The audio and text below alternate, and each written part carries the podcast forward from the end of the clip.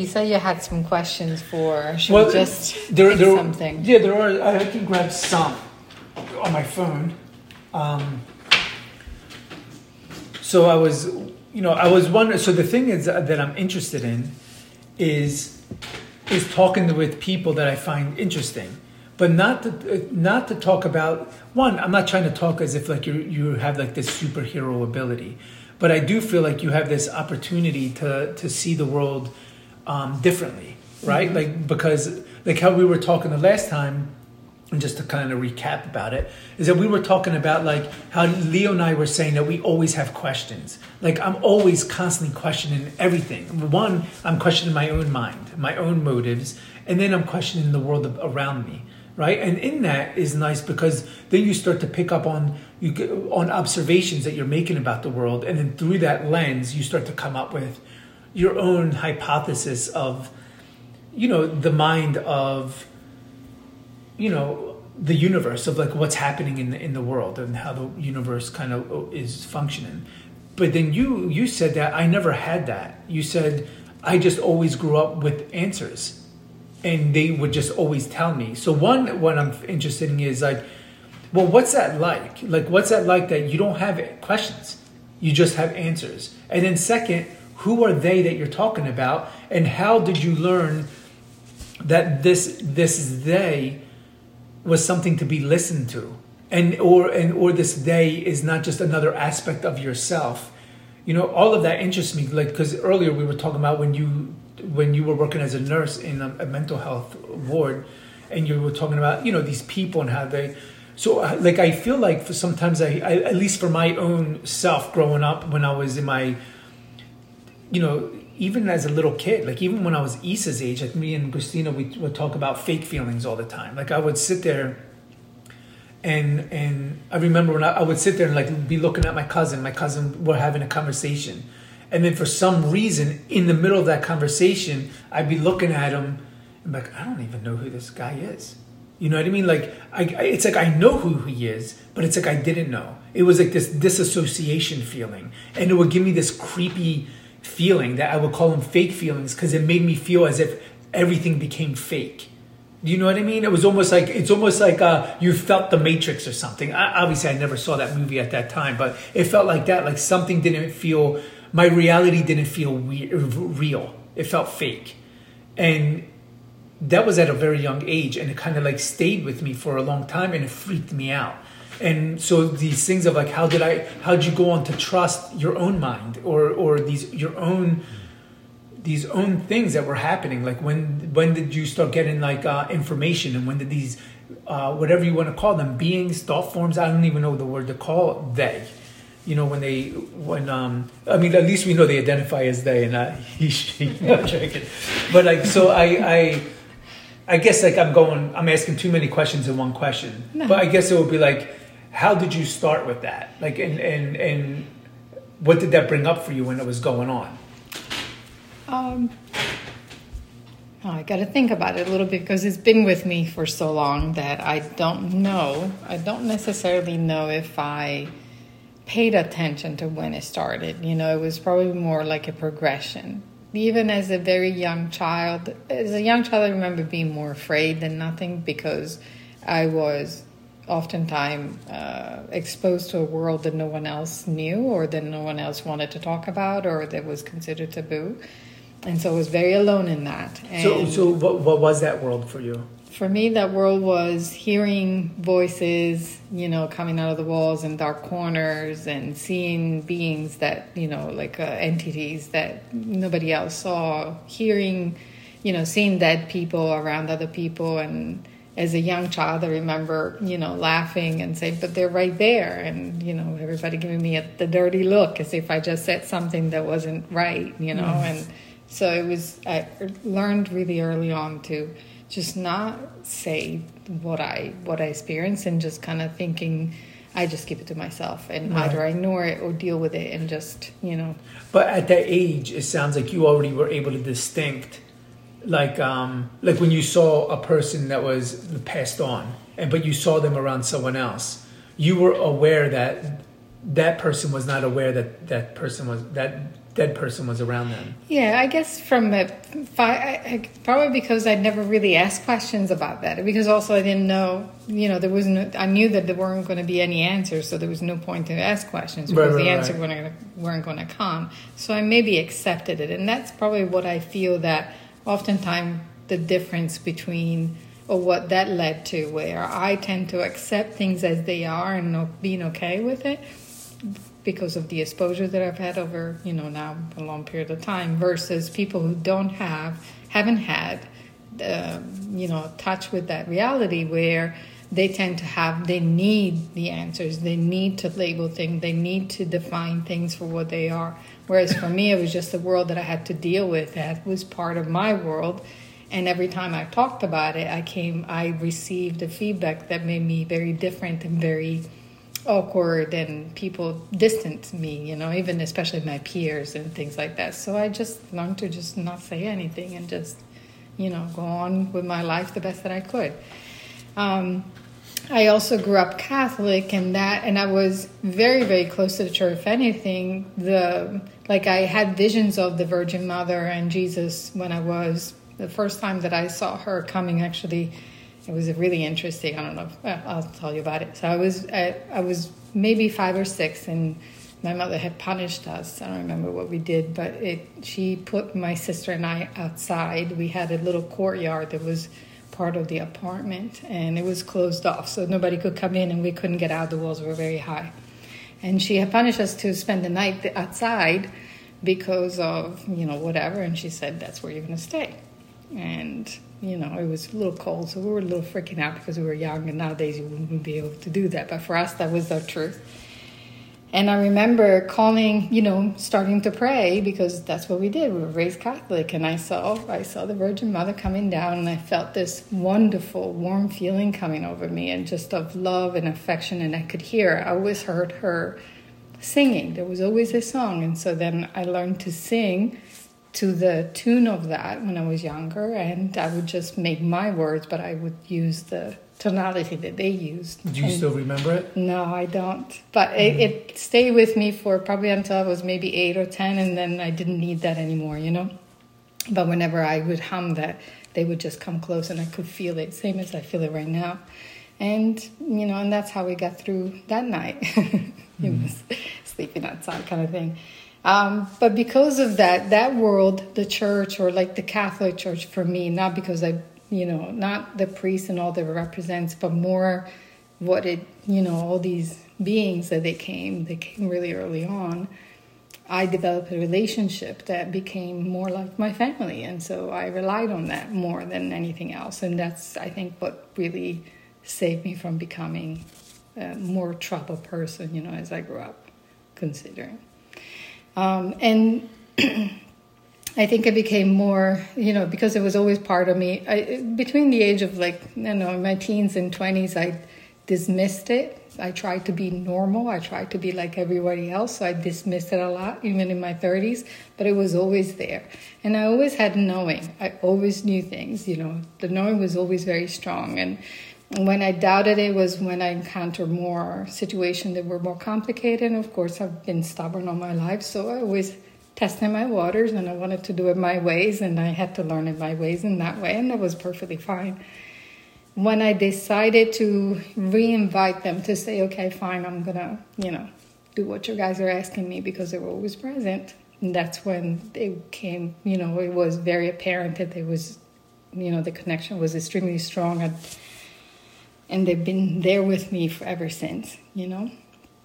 Um, and what I mean by day, you ask who day is. Day can be anything. I mean, when I first start, not first started, but when I first was open to work with them, the first being that came through were like Archangel Michael, Archangel Metatron was the one that was predominantly there. I had a uh, personal spirit guide that stayed with me for about a decade to teach me the ins and outs about healing and also mediumship uh, until I chose. They gave me the choice to either continue down the path of mediumship or healer, and I chose to do the healing instead of mediumship because I felt I wanted to help people more.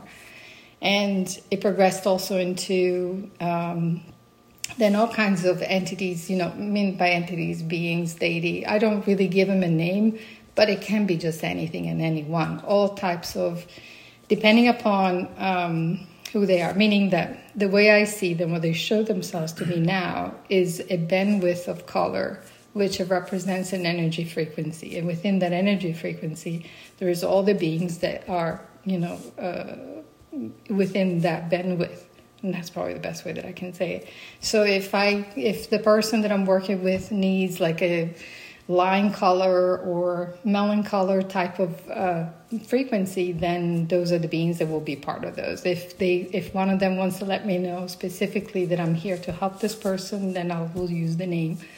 But otherwise it's usually a bandwidth. So they becomes a collective. That's probably the better way. So for me it's anything and anyone and they're always there. And whoever chooses sometimes they let me know there's there's one in particular other times most of the time it's just a day mm. you know collective so are you, but are you aware when you like when something comes through are you aware of what that that being is I don't ask it. I don't need it to ask yeah. it, so I trust it what I've learned, I know a lot of people have an issue with making sure that you're not getting your uh, messages from a source that it's not clean or yeah, I think the, that's what I'm alluding to. Yeah. I feel like that's what people get nervous about. Right. So I use because of they usually my full body feels energy. I feel uh, so I use my body, my all my senses in that sense. I can see them, I can hear them they distinctly they feel very different uh, compared to if you learn to pay attention to how your body reacts there is a completely different feeling from when it's they from the good guys versus the bad guys if you want to label them that way uh, the bad guys can sometimes disguise it, but you per se are not going to feel very well. You're not going to be in a good place because of their influence, whether you like it or not. If you're not in a good place, usually I always clear before you know I do anything that needs to be done but I also feel it in my body when there's something that doesn't, you know, yeah. work well. So it's either going to be physical pain or a general malaise, or like it will be oftentimes they'll go after your wound itself, and so they'll will enhance the feeling how you feel about your woundings and your traumas, and so that's usually a telltale. And I try to, you know, but very often I, I just I can I if I am uncertain, I always ask who is it. Let me see. I always call upon my my guides, and then I'll know whether or not is something a clear channel or not. Yeah. But I haven't had that kind of a problem very, very much. Yeah, I, I think for myself, if any if I've ever come in contact with anything, I feel like it's always more of my own insecurity of like, mm-hmm. is this something? And I and what I found is kind of what you said, like I found if the energy is something that makes me feel confused, like it, like within what it's saying or what it's doing, it's leaving me with this self doubt or confusion. I kind of feel like there's something weird here. If when it's over, I f- if I feel like that, or sometimes like you said, like I feel like my energy's like I feel like I'm becoming more drained than actually, because typically when something that comes in that's again we're gonna call it good, I, I feel good like I feel like man, like you feel uplifted from yeah. it. But the other ones, even though if it acts like it's good, but I feel like afterwards, I feel like I start yawning a lot. I feel like moshat. You mm-hmm. know what I mean? It's like something's up. Yeah. You know. Yeah. So uh, yeah, I guess I'm trying to relate to what you're saying. Yeah, I, I, I, the biggest struggle when you first, for anybody who wants to start this or wants to gain some more certainty, what the best suggestion that I can give them is to keep in mind that you have to know yourself before you you know in order to really trust something you have to learn to know yourself and to be okay with it and you also have to be okay to be wrong the first thing you have to eliminate is that because what we most lack is confidence in ourselves, especially when we're doing something that nobody can guarantee that you're actually doing it by yourself. And you have to kind of, it's like as if you're, you know, all of a sudden you're, you're developing your own flag for your own country and you're, you're going to be standing there, standing by that flag and nobody is applauding you for it. You know, nobody is going along with you and yet you have to convince everybody you're telling the truth. Well, really, you don't have to convince anybody about the truth. The truth is not for you to convince anybody, it has to be your own truth. It has to be something that you embrace, not because you need to convince anybody else, but because you believe it. And that comes on the third thing is the fact that all is true and nothing is. All exists and nothing does. It's like your truth is your truth and what you need it to be true, and my truth is my truth and what it needs to be for me, and so is everyone else. And that has to become almost like a credo. You have to be okay with that. And whatever journey anybody has to go down, those are the, the three things, the three keys that if you embrace them and if you're able to, um, you know, really embody them and make it okay with yourself, those are the three things that will help you the most into then then everything else will will become so much easier. You know, in what you're doing. For mm-hmm. me, with the biggest lessons was to uh, stand by me. So trust my own, you know, trusting your own thing because if I grew up with, you know, the lack of that. So that was that was the biggest and the first thing that we worked on with my guides. Mm. Can I ask you how how they went about working on that with you? Yelling in my ears to go ahead and do it. Don't worry about it. We'll tell you mm. what to say. so I'm sorry. Um, so it was it, it was really interesting because I'll tell you the first time that I did a session and you not a session um, a talk about angel. And um, it was the very first time. It was very early on and they were absolutely you know pushing me to do that by constantly talking to me and they were just all around me the whole time and i had cards and and this you know, is probably before like this was like like now you see a lot of people doing yeah, talks and stuff yes. like that. The, this was, I knew nothing. It was early, very early on. I just dived right into it and I knew nothing. So I thought if I'm going to be talking about angels, I should know what you know what's written about them. And uh, so I made myself cue cards, and in the process, as soon as I start talking, I I got lost within them. I didn't know. I couldn't. I couldn't read them, and I couldn't keep track of them. I was like, oh, forget it. And they kept saying, just put them down. We'll, t- we'll tell you. And so I trusted. So I put them down and I trusted what they were saying. I went along with it. I stopped worrying about what I was supposed to say and what I should be saying because it's what's it's out there and what everybody else is saying. And I trusted my guides that they're going to tell me exactly what I need to say. And they did. And they never stopped ever since. So very early on, mm they showed me that if I let go of what I think I perceive I should be or I need to be or how, how I should be sounding or what's saying, what I should be saying. I, I need to trust just what they tell me, and whatever comes out, it's exactly what needs to be said. So. When um, how how when was this? Like, how old were you when this happened? Oh, this was like um, when I first mm, started with the meetups. So that was about 10, 12 years ago. Okay. So yeah, you were in the States already. Yeah. Mm-hmm. Oh, yeah. So in, in between that, like, um, they were already, like, they, you were already having, like, kind of conversations with, with, with I was, but not as, as, it was more in my dreams or like they would come and tell me, uh, like I did uh, tarot cards often and, they always gave me the same, you know, we want to, you know, you just. Like, we want to work with you. Yeah, like, you know, you mm just have to invite us in and we'll work with you. I'm like, no way in hell, we're not doing that. So, what, what, what made you not want to do it? Because I believed the world that I had, that I needed to be part of to feel like I was normal like everyone else. That's mm. what stopped me from doing it. I didn't want to give up that world of being normal like everybody else. And then what made you decide, like, all right, I'm going to do this? Because that world wasn't making me happy. I wasn't mm. happy. So I had to. So when you did that, like when you did that talk on angels, mm-hmm. did they ask you to do that talk? Yeah.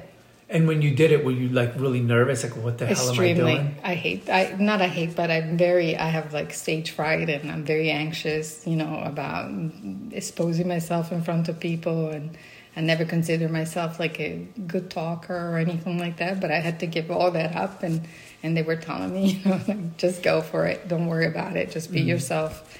And it always works out the best. It really was the most the one thing that I that I was able that they allow me to see was that the more I stayed my natural, I, I was my true self, and the better I was received, and the more I saw people actually n- nourishing from that too, because that's really all it is. No matter yeah. what you're saying, it's really for others' nourishment, and um, so that was really my purpose. You know, like what I intended to do, or what I mm. cared the most about.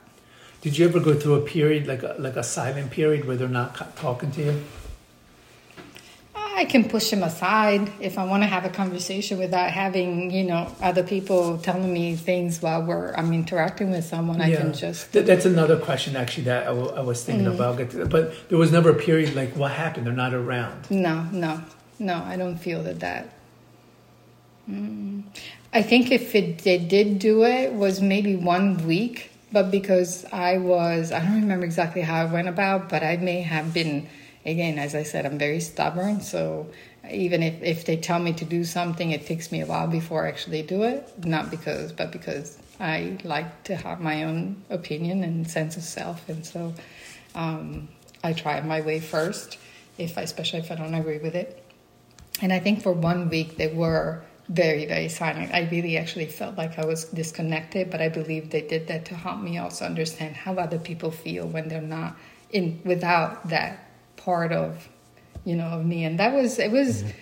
i felt alone i felt very disconnected and alone and i, I was like no please come back as soon as possible mm-hmm. so yes i understand uh, you know i understand yeah. it was it was a quite a it, it was a huge difference yes mm. and what's it like like to always them be always being like the opposite the opposite right? I don't know. I mean, I guess since they've always been there and never really minded, they've always helped me. Like I, you know, I struggle as a kid. Uh, I have dyslexia, ADD, and as a child, I could never sit on my in, in classroom and really pay attention. And I, why would I pay attention? I could look out the window and see a whole world that was, you know, other people couldn't see. I would see energy and in the trees and the leaves, and I would see beings within the energy, you know, within those. And whether it was my imagination or not, it was my world, and I could just get lost in it. And so school was very hard for that. Yeah. because I spent more time looking out the window than paying attention in class. Yeah, yeah. But they it created a world for me that I nobody could take away, you know, and I can always go there. And more often than not, if I'm waiting and there is a tree out my window, I like to have to be by a window because I can always look at a tree and then I start focusing on the energy that goes through it and you know the other world beyond what we see actually, you know. Yeah. So by saying that, like you, you said that like you're you know being dyslexic and ADD. Do you think now because there's all these diagnoses? Do you think like um do you think that there's a lot of young kids out there that, that have the same gifts that you do, yes. but they're being suppressed because of these medications, maybe? Or no, do you think it, the medication okay? don't don't suppress the ability. If anything, that you can't really stop it. A lot of the kids in the past ten to fifteen years have been have been brought with a uh, with the ability to to com- for the two sides of the brain, for both sides of the brain to communicate with each other and work at the same time. Most often if you're having one say if the right side of the brain is working the other the left side they kind of work independently. And if you have like you have specific areas you know they're not necessarily always lighting up all at once. But these children are lighting up all at once. And because they need that because they do, they are more sensitive to the energies and to the uh, energy of the, of the earth. So they're more anchored to the magnetism of the, the earth so that and that's to facilitate what's to come for the future of the earth. And you know in each generation from especially from the 1950s even the 1930s each generation. So every 10 15 years there is an increase in uh, even your the dna the connections of the dna like it keeps getting augmented, like bigger, more inter more intricate, and also is so is the brain, and and we're becoming more and more connected to the magnetism of the earth and of all things. Why do you think that's happening? Is just a part of evolution, or like? Mm, it's a little bit a part of evolution, but it's also it's mostly so that we become more uh, in tune to what it really is, like what the world really is about, what the universe is about so that we become exposed to not exposed. Uh, we are better to accept the truth that otherwise we wouldn't be able to understand. Mm. So you need to have if you've ever if you've ever seen the movie, and I hope a lot of people have seen the movie The Arrival. They kind of venture. The Arrival with uh, Nicolas Cage. No, no. no. Um, I don't remember the name of the actress, but the movie is The Arrival. It's about this spaceship that comes. There's more than one that come on the Earth, and, and there was this thing about how they are communicating Oh, with these oh, yes. aliens. With the circles. Yes, I love that movie. Yes, it's actually I I cried watching that movie. Leo and I went together, and I was bawling because it was it was the first time that I saw what I knew about the language or like the t- timeline, how time is really perceived outside of what we perceive in Can, this can you, reality. can you like explain that to me? What do you mean by that? I will. Amy Um, Smart, right? No, not Amy Smart. Anyway, I forgot her name. Amy something. Yes, Yeah. you're right. Uh, I don't remember her name. Reddish hair, blue eyes. Yeah, yeah, yeah.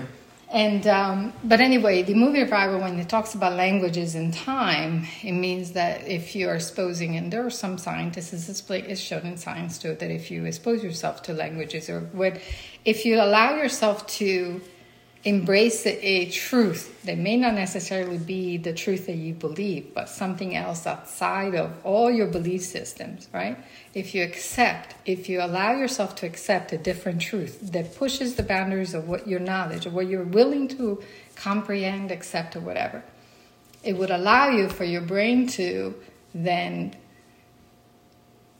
understand things beyond that you know? And because you you won't be able to if you don't go if you don't allow yourself to accept the truth. So it's similar to like asking questions but you have to actually be willing to be okay to understand something different than what you actually know.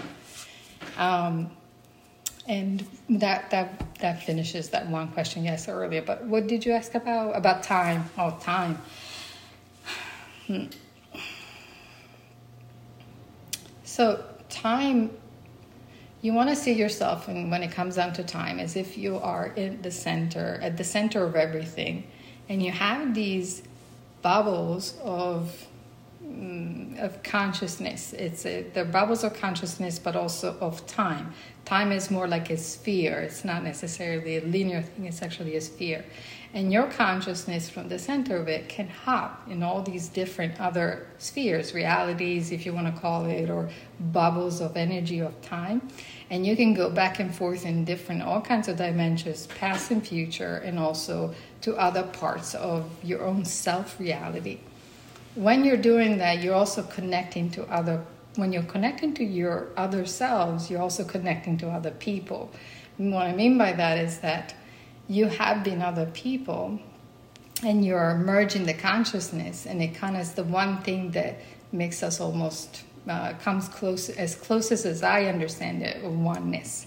Because you have this way of communication through times and through consciousness and how you can connect with everyone else in that way.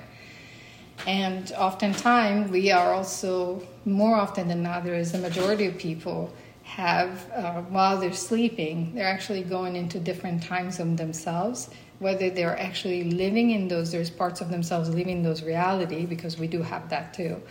And we are accessing or like if there it's a different it's a parallel mm, reality you can access information from your other selves bring it back to your reality right now and kind of almost solve problems and find solutions. why you know sleep on it. Why we say sleep on it? Because you actually your consciousness leaves can leave and go to other places. You can same as when we dream and have a council you know with our councils and get information in that way. So it's pretty cool i think that we can do that and you know i don't know if it answers as much No, I mean when you when you were saying it, two two uh, things came to mind. One was year, years ago. I was I was walking in the woods, and then out of nowhere, I, I I can't explain, but out of nowhere, I just saw this guy, this really tall black dude. He had like a walking stick, and he had like goats and stuff like that. And the area like behind him, it looked like I mean, I'm just gonna say Africa, but I, I don't know for sure. But it looked like that, and he looked like he wasn't like an African American. Like he looked like he was like from a tribe or something. The way he was dressed, and he was looking at me like, "What the hell's going on?" And I'm looking at him the same way. And then we just sat there and just looked at each other. Obviously, I was looking up at him because he was tall. And then we just smiled at each other. And then we were just sitting there looking at each other. And it just went, it just like broke away. And for the longest time, I was like, did I make like it, it was real? Like Simona, Oh, it was real. you. And then for a long time, I was thinking like, did I just go through like a wormhole or something? But then I was thinking like maybe he he's me, like he's a part of me, and I- and there's a part of me like wants to go search for him. You know what I mean? Mm-hmm. And I and I don't even like know if I would remember exactly his face. I think I do remember his face actually, but like I know I would feel it. Is what I'm trying to say. Like I, if I saw him, I would feel it. Like like there was such a connection. I had such a connection to this guy. yeah. And I was thinking like that, like something I don't know why, why it happened or how it happened, what was the reason that it happened. Yeah. But I know something happened where we contacted each other. And then it also brings me to something else that maybe you would be able to elaborate on. Is that recently Layla being in Italy, uh, my wife, she was with her friend and and um, and Isa, and they were at the beach, and they were going back to Florence, and they were on the highway driving. M- my son's asleep, and they're going and she said that out of nowhere they got this weird feeling. And they were driving and it was like where they were driving and then out of nowhere like there was no uh, nobody on the highway. She no no no they were on the highway and the next thing you know there was like nobody on the highway like there was nothing there and they were passing what they already passed you know what i'm trying to say Yes, yes, I do. and Layla's like, didn't we just pass this place? And Megan's like, yeah. And then Layla was thinking, she's like, did we go into like an alternate dimension or something like that? And she was like, just thinking it. And Layla, you guys know Layla, she's really not like that, but Megan is. And and Layla said, Megan said that said out loud, "Uh, what if we're in like a parallel universe or something? And Layla got like scared because she was thinking it. But then like they were going through, and she's like, not only was it like there was nobody on the road. They were passing something that they just passed already. Even the GPS, you know, with the GPS, when it goes to nighttime, it looks it's night on the GPS. The GPS was half daytime, half nighttime, and they tried to call me. It didn't work. Um, they, like nothing was working, right? And and then out of nowhere, it just went, and everything was back to normal. But where they were coming from, there was all these cars because there was a car on fire. And Layla was wondering, did something pull us out? Because that could have been us. Mm-hmm. You know what I mean? Like she didn't know how to explain it. So I'm bringing it up to maybe by what you're saying, did Yeah. they somehow like? So we can do that in two ways. We Yeah. can uh, time hop if you want to, where we Okay. can either hop on a loop and move forward faster, slower, or repeat it. You know, we can do that with just our consci- consciousness or with our physical body. I've seen it where we, and when we do that, we can pierce, we pierce through that barrier uh, of, of like the timeline barrier, but also the the multiverse or the different dimension type of, you know, if if there's more than one. The only time I know that I do that often, the only time I've seen it, like from someone else's, is it was you, Leo, where you know I saw actually a fissure of light appear right in the middle of the, you know, where I was. I was at work and. I was busy doing my thing, wasn't thinking about you at all. But mm-hmm. this light, it was a bluish, whitish light, and it just looked like a fissure, and it opened, and you pierced through it. I saw you, and then you pop back out, and pop back in, and you were done. And it made me made me feel just really weird and dizzy, and just all kinds of you know my body reacted to that. Now we use the the magnetic uh, field of the earth to do that kind of thing. Our consciousness can actually break those those. Uh, So I have a question. Do you like you weren't aware that that happened? No. So oh, so how, what do you explain from that? Is that like a part of Leo doing it? What they told me is that he was thinking about me so much that he made it so that his mm-hmm. consciousness could push through those barriers and made it so that he he traveled through time and space just to be to connect with me. So that was from his consciousness point of view. And you were just like picking up on And it. I was picking up on it. so I we're probably to just doing it. this all the time. We do it all the time. We just don't see it. So strong emotions of love, fear um, can make us do all kinds of Yeah. things because our brain goes into that overdrive and it starts using the majority of the brain to get us through whatever. And so that helps as well. The other aspect, what happened to Layla and Megan was we're driving. If it was when you're driving, you go into a trance a little bit. A lot of people go into a trance, even if you're anxious or you're trying Yeah, to drive somewhere. If it's like the same kind of thing, you can go into that trance. That happens for a lot of people when they're painting or when they're doing something with their hands. Anytime that you do like a repetitive type of thing, you go into a trance. That allows for your those time you know loops where we can our consciousness pushes us into these bubbles of energy where we are re-experiencing things. It also makes it so because we can time hop as i said we're in the center we have all these bubbles that we can hop into it that it to us it may seem appear as weird when we are repeating something but it can happen very often. You get this sensation of like i've done it already. I've done this. I've said this. Didn't i tell you this already? Didn't we talk about yeah, this? didn't we do this?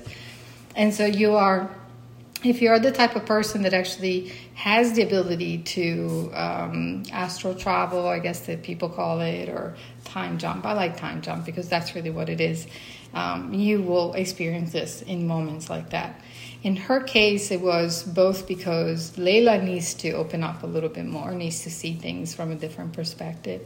It was a little bit to avoid for them to get stuck into traffic, so they pushed them ahead of time.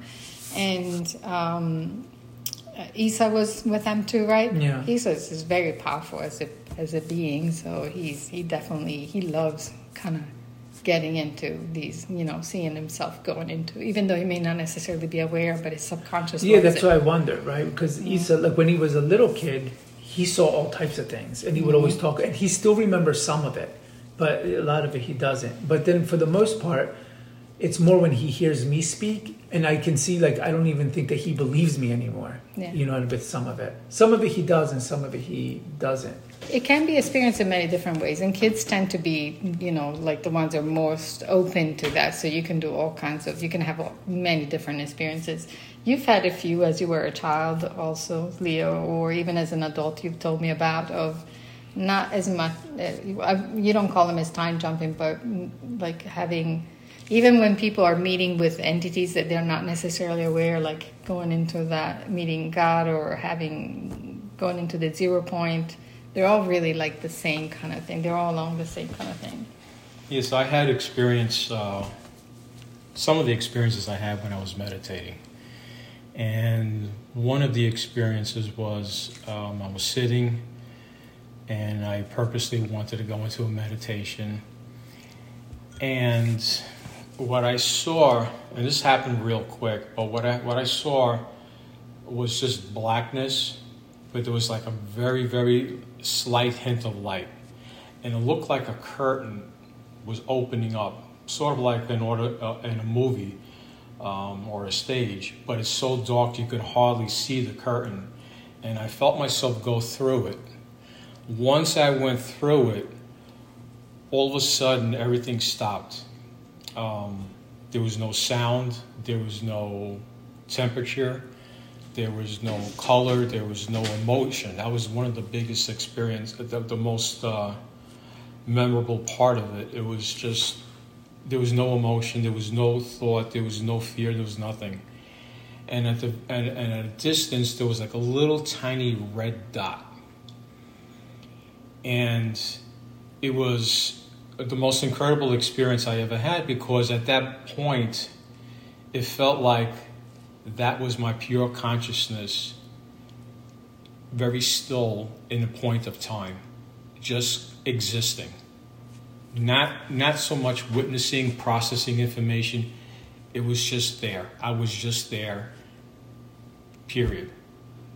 I, I, and it was the most amazing experience. And then, as soon as, you know, like a moment later, I was out of it and it came right back. Yeah. But I never forgot that. And, you know, I, I think that if I had to analyze it, I would say that was like the mind of God. He was there, it was just a peaceful place, and He's not judging, He's not being critical of anything. He's just, I am. He was there. This is me.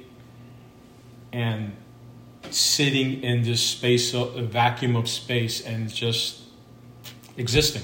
I mean, yeah. I, I don't want to keep rambling on about it because it's like I can't find the right word to, to, to describe what right. I went through. But it was a beautiful, beautiful place. And then I came back, and then, you know, the drama of life just took over. Yeah, it's interesting, right? To have those experiences and then you come back. Like, uh, oh, yeah, I don't, I, it's, I don't know. Yeah, so Yeah. when you when you were saying that, you know, at least what they were showing is, or what they were saying is, people want to have. I know there's always a lot of interest for people to have these type of experiences, Right. and not to, uh, you know, what I usually try to tell people not to complicate things, not to think that you have to try so hard, or that you have to learn to manifest, or learn to meditate, or learn to astral travel.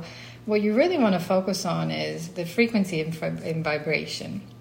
And the vehicle for that is really magnetism. And to understand about magnetism, magnetism is almost like as if it, it, it has the ability to bend time, to allow you to create vortexes and to create, uh, to warp even gravity and just to create just the right environment that can allow us to, you know, to then have these experiences. Now, the similar things to magnetism is frequency. And frequency, we can actually change our brain waves using sounds, colors. Um, you know, people, I'm sure everybody knows there's many methods. Um, and it's like it's not just one or the other you can use them all interchangeably uh, crystals wor- works wonderful. Metals like copper works wonderful to create magnetism around yourself. You can create it in your room and you can create it outside. You can use the earth as an, an enormous amount of magnetism. When people go to these places that they have uh, sacred places along the ley lines and that they feel that where the energies are gathered most it's because there is a strong magnetism there. And that's what's allowing almost like allowing a portal for us to actually have experiences and you're more likely to have to, to just create that and then there are certain people who have just the right frequency and they are not even aware of it where they can actually accidentally then manifest these type of portals Isa is one of them. He has a wonderful magnetism around himself. He has a beautiful, uh, you know, magnetic resonance that keeps going and flowing. Our thoughts, unfortunately, what our woundings, you know, our traumas, a lot of the things that we tend to focus ourselves on, will change the the the shape of our mag- magnetic fields. It will actually make it resonates. Like now, people can actually start seeing that along the line of like they're doing experiments with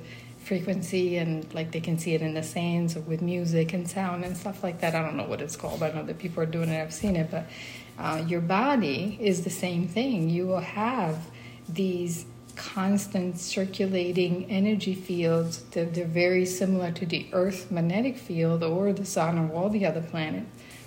And your thoughts do change it and they change the structure of it. And if you have wounding, they kind of tend to then get stuck or get, you know, they focus into an area like an area that, you know, people then have issues, health issues and things like that. But you also You just pointed at I- where my and you- side. Yeah, your side. And you, Leo, have these. You have actually one of the strongest magnetic resonances that I've seen in people, and you also have. We have multi layers. It's also what we call the aura as part of the magnetic field. Same as when you're seeing like the aurora borealis. You know, it's just the same thing. It's all the same thing. I don't like to focus on how we naming them. I guess people need to understand it, but because it mm. really is all the same. So can I ask you something but from saying that? Like you know, you just said that. You just said that about Leo. You mm-hmm. mentioned Isa. Do you, you so you like from you being able to see it so easily and perceive it so easily, and then mm. you see people like that they're wounded, right? And mm. it's changing. Do you see a lot of people like, wow, this person has the potential to be something very very beautiful, of service to this world, but there's like all this, all these wounds that are keeping them down. Do you see that a lot?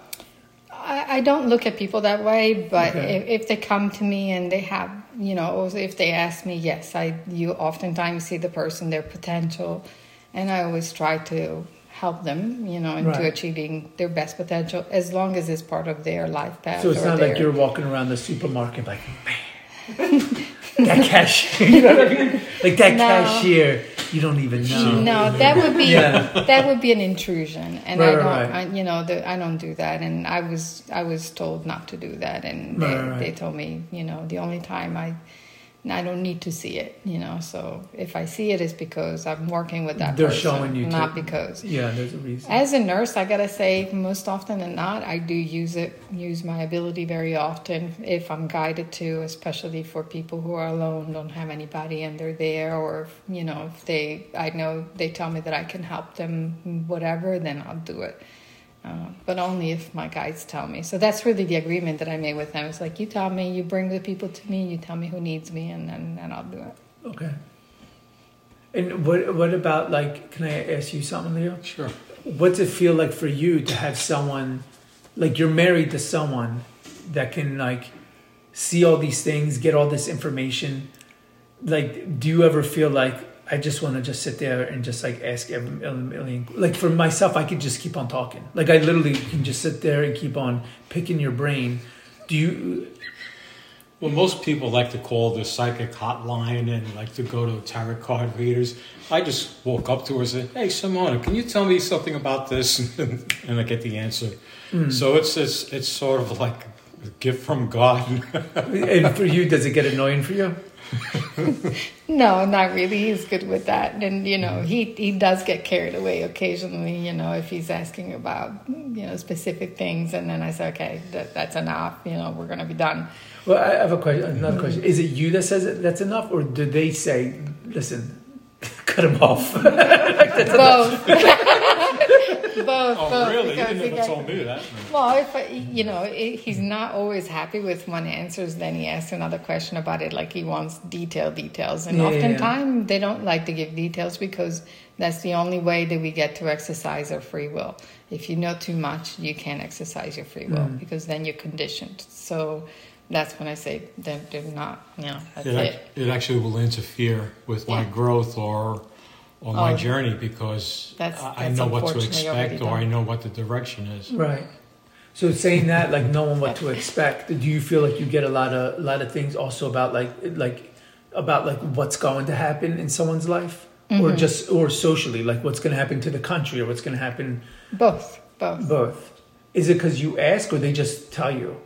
Like you'll be sleeping, they're like, hey, just to let you know. Guess what's gonna happen? It's three o'clock in the morning, and we just wanted to let you know what's going to happen tomorrow. No, no, it's not like Joe that. Biden fell out of his bed. He's not going to run for president. No. As, as I said, I usually don't ask. Um, Right. I really don't. I'm just going to go about my day because I know that if I need to know something, they tell me. So let's say I'll be watching TV or if I watch a show on TV and I'm seeing something and they'll, they'll, you know, they'll come in very quickly and they'll say, that's not at all how it's happening. That's not true. That doesn't, you know, this is what's going to happen, like with the country, with the, you know, election, for example. Now that's what's going on. Not necessarily because I asked, but I can ask if I wanted to about something, and sometimes I do. Is that true? And they'll tell me yes, no, and so and so forth. When it comes down to like they've told me things about my children, uh, very like uh, time, a bit of a timeline, not not enormous and not so much so, just very you know very small little things like you know how many kids are we going to have, when they're going to get married, and sometimes I just get a feeling like I'll have a conversation with someone and I'll know. It's like, yep, that's exactly how it's gonna, you know, I'll, I'll just know. Right, right.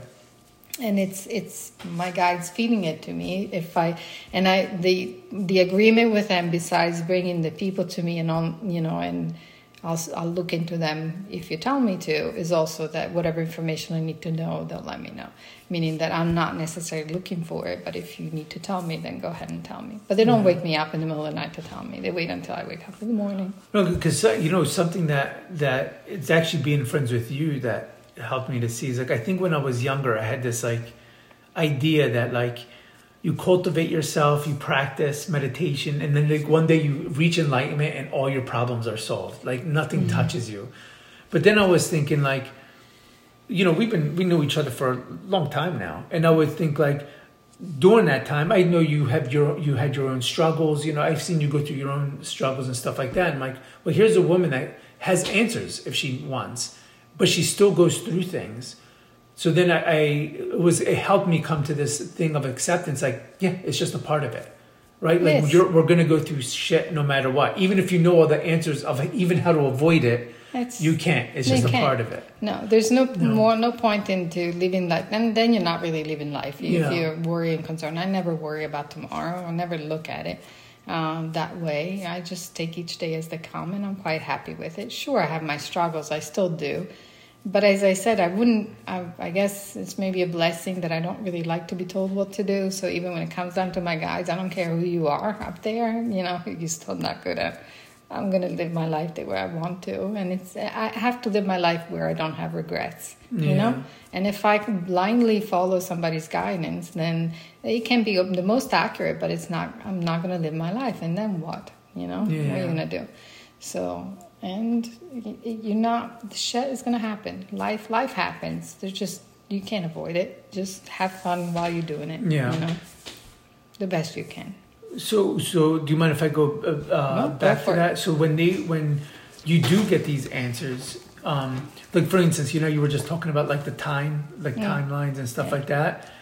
Is that something that you were interested in? and You asked, or they're just like the same thing? Like they're just like, hey, listen, I got to tell you something.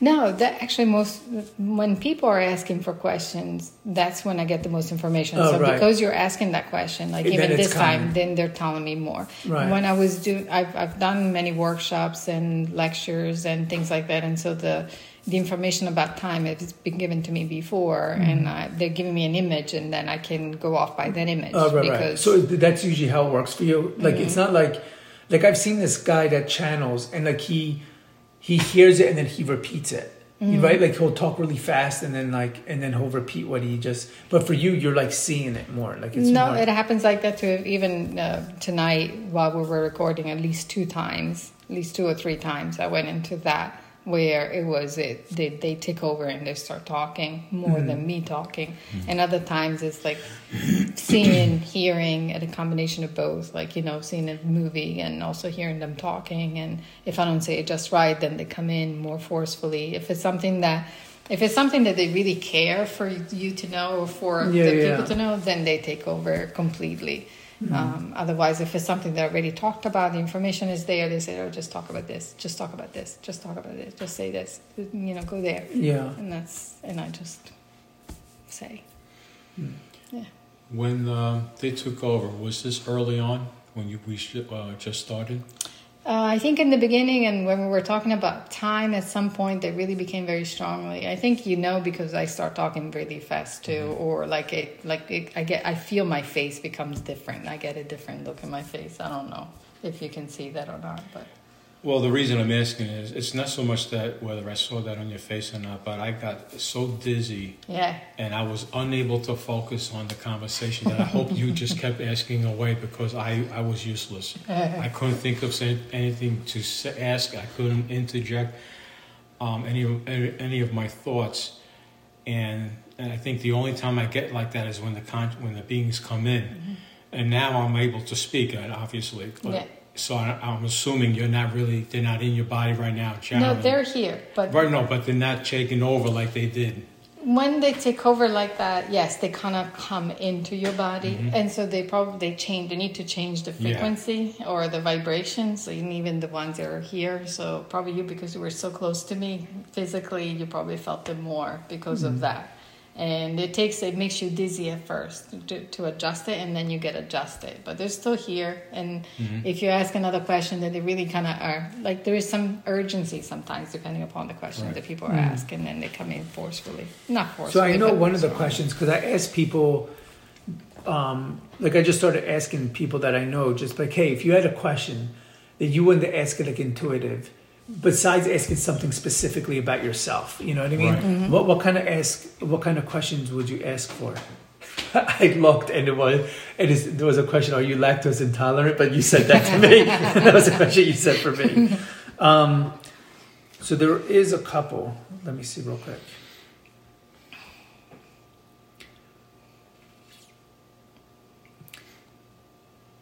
The process.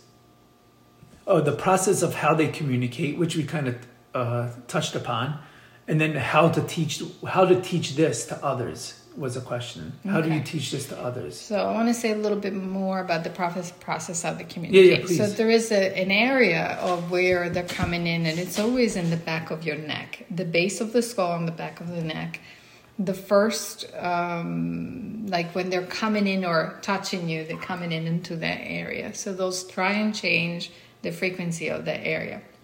And that area around the neck has to do also with the front, which is your throat chakra, goes up into the mand- the lower mandibles, your ears chakra, and the back of that also connects to your spine, which goes all the way down to your root chakra, and they work on your crown. So when they first come in, it's almost like a you know like a, they start manipulating those area to uh, augment them so that they can actually so that you can prepare yourself to actually hear them or be aware of them and it's interesting because the, all those areas have to do with, like, if you're not certain of yourself, your vocal, you know, your throat chakra will be affected, um, your root chakra will be affected as well. And the sacral and the solar plexus are great and they need to be well functioning, but your root chakra is where everything needs to start. So that kundalini that people talk about, that's your the seat of the soul is there, where everything is, you know, surge and everything grow.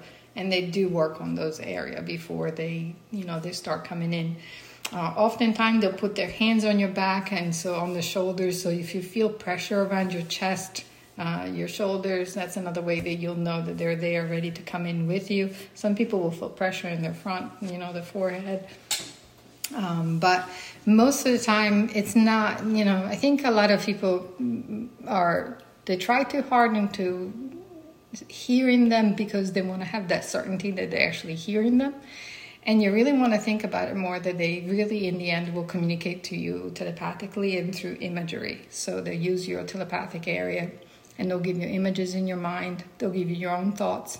If something just pops up just out of the blue and um, you have no connection into thinking you weren't thinking about that or anything like that, just you know assume that that's a guidance that you was given to you and very often it comes in that way. And if you don't startle easily then they'll start talking to you and come in and more but most often we startle and that's why they come in gently. Mm. uh, the second part of the question was what? They wanted to say that um, about teaching it. Oh teaching it to others what does that what are they asking like how to teach it yeah i guess people? like how do you teach this to others yeah that's an interesting question. Um, well, I guess you. I would, is it teachable? Really, is it even teachable? Is that what they're asking? If I don't. I mean, well, it just said um, how how to teach others. That's what they wrote. How yeah. to teach others. Well, I would think that you would teach what you know about yourself to others. I mean, if I teach anything, it's because I know it on myself. I know what I worked on me right. and what uh, what I know could work on someone else is The thing about teaching other people is everybody's different. The first thing to know about yourself is to which pathways your intuition is mostly open. Like for you, Christina, like you have a very strong knowing, but your voice, you trust your, like you need to speak your truth. Like, you know, you need to say what you feel and you like for people to be truthful. And so when you communicate, your voice is mostly true. But it wasn't always like that. You doubted in earlier, but you worked on that. So you're doing great right now. Sorry, I hope it's not. No, no, no, thank you. Yeah. Okay. And the other thing that they're showing is that your third eye is also quite open, more than, you know, actually more as the crown chakra. So for you, if you wanted to expand, you know, your ability, because those are the first channel that are coming in through your throat and your crown chakra, then the thing for you to do is to actually really not censor anything that you feel and say and just speak it, speak your truth without censoring, without doubting, and that would allow it. You're kind of letting them know that you're okay, and then they will give more power to your voice to speak to other people. And the other way, also for your crown, is to trust your. They actually come through for you in your dreams, and they can, you know, they can actually give you more intuition even through your dream. What I mean by that is that if you have a question and you need an answer, for you sleeping on it will actually work really well. And you may wake up the next day and actually know the answers to things, you know, so take it easy and sleep on it and that kind of thing.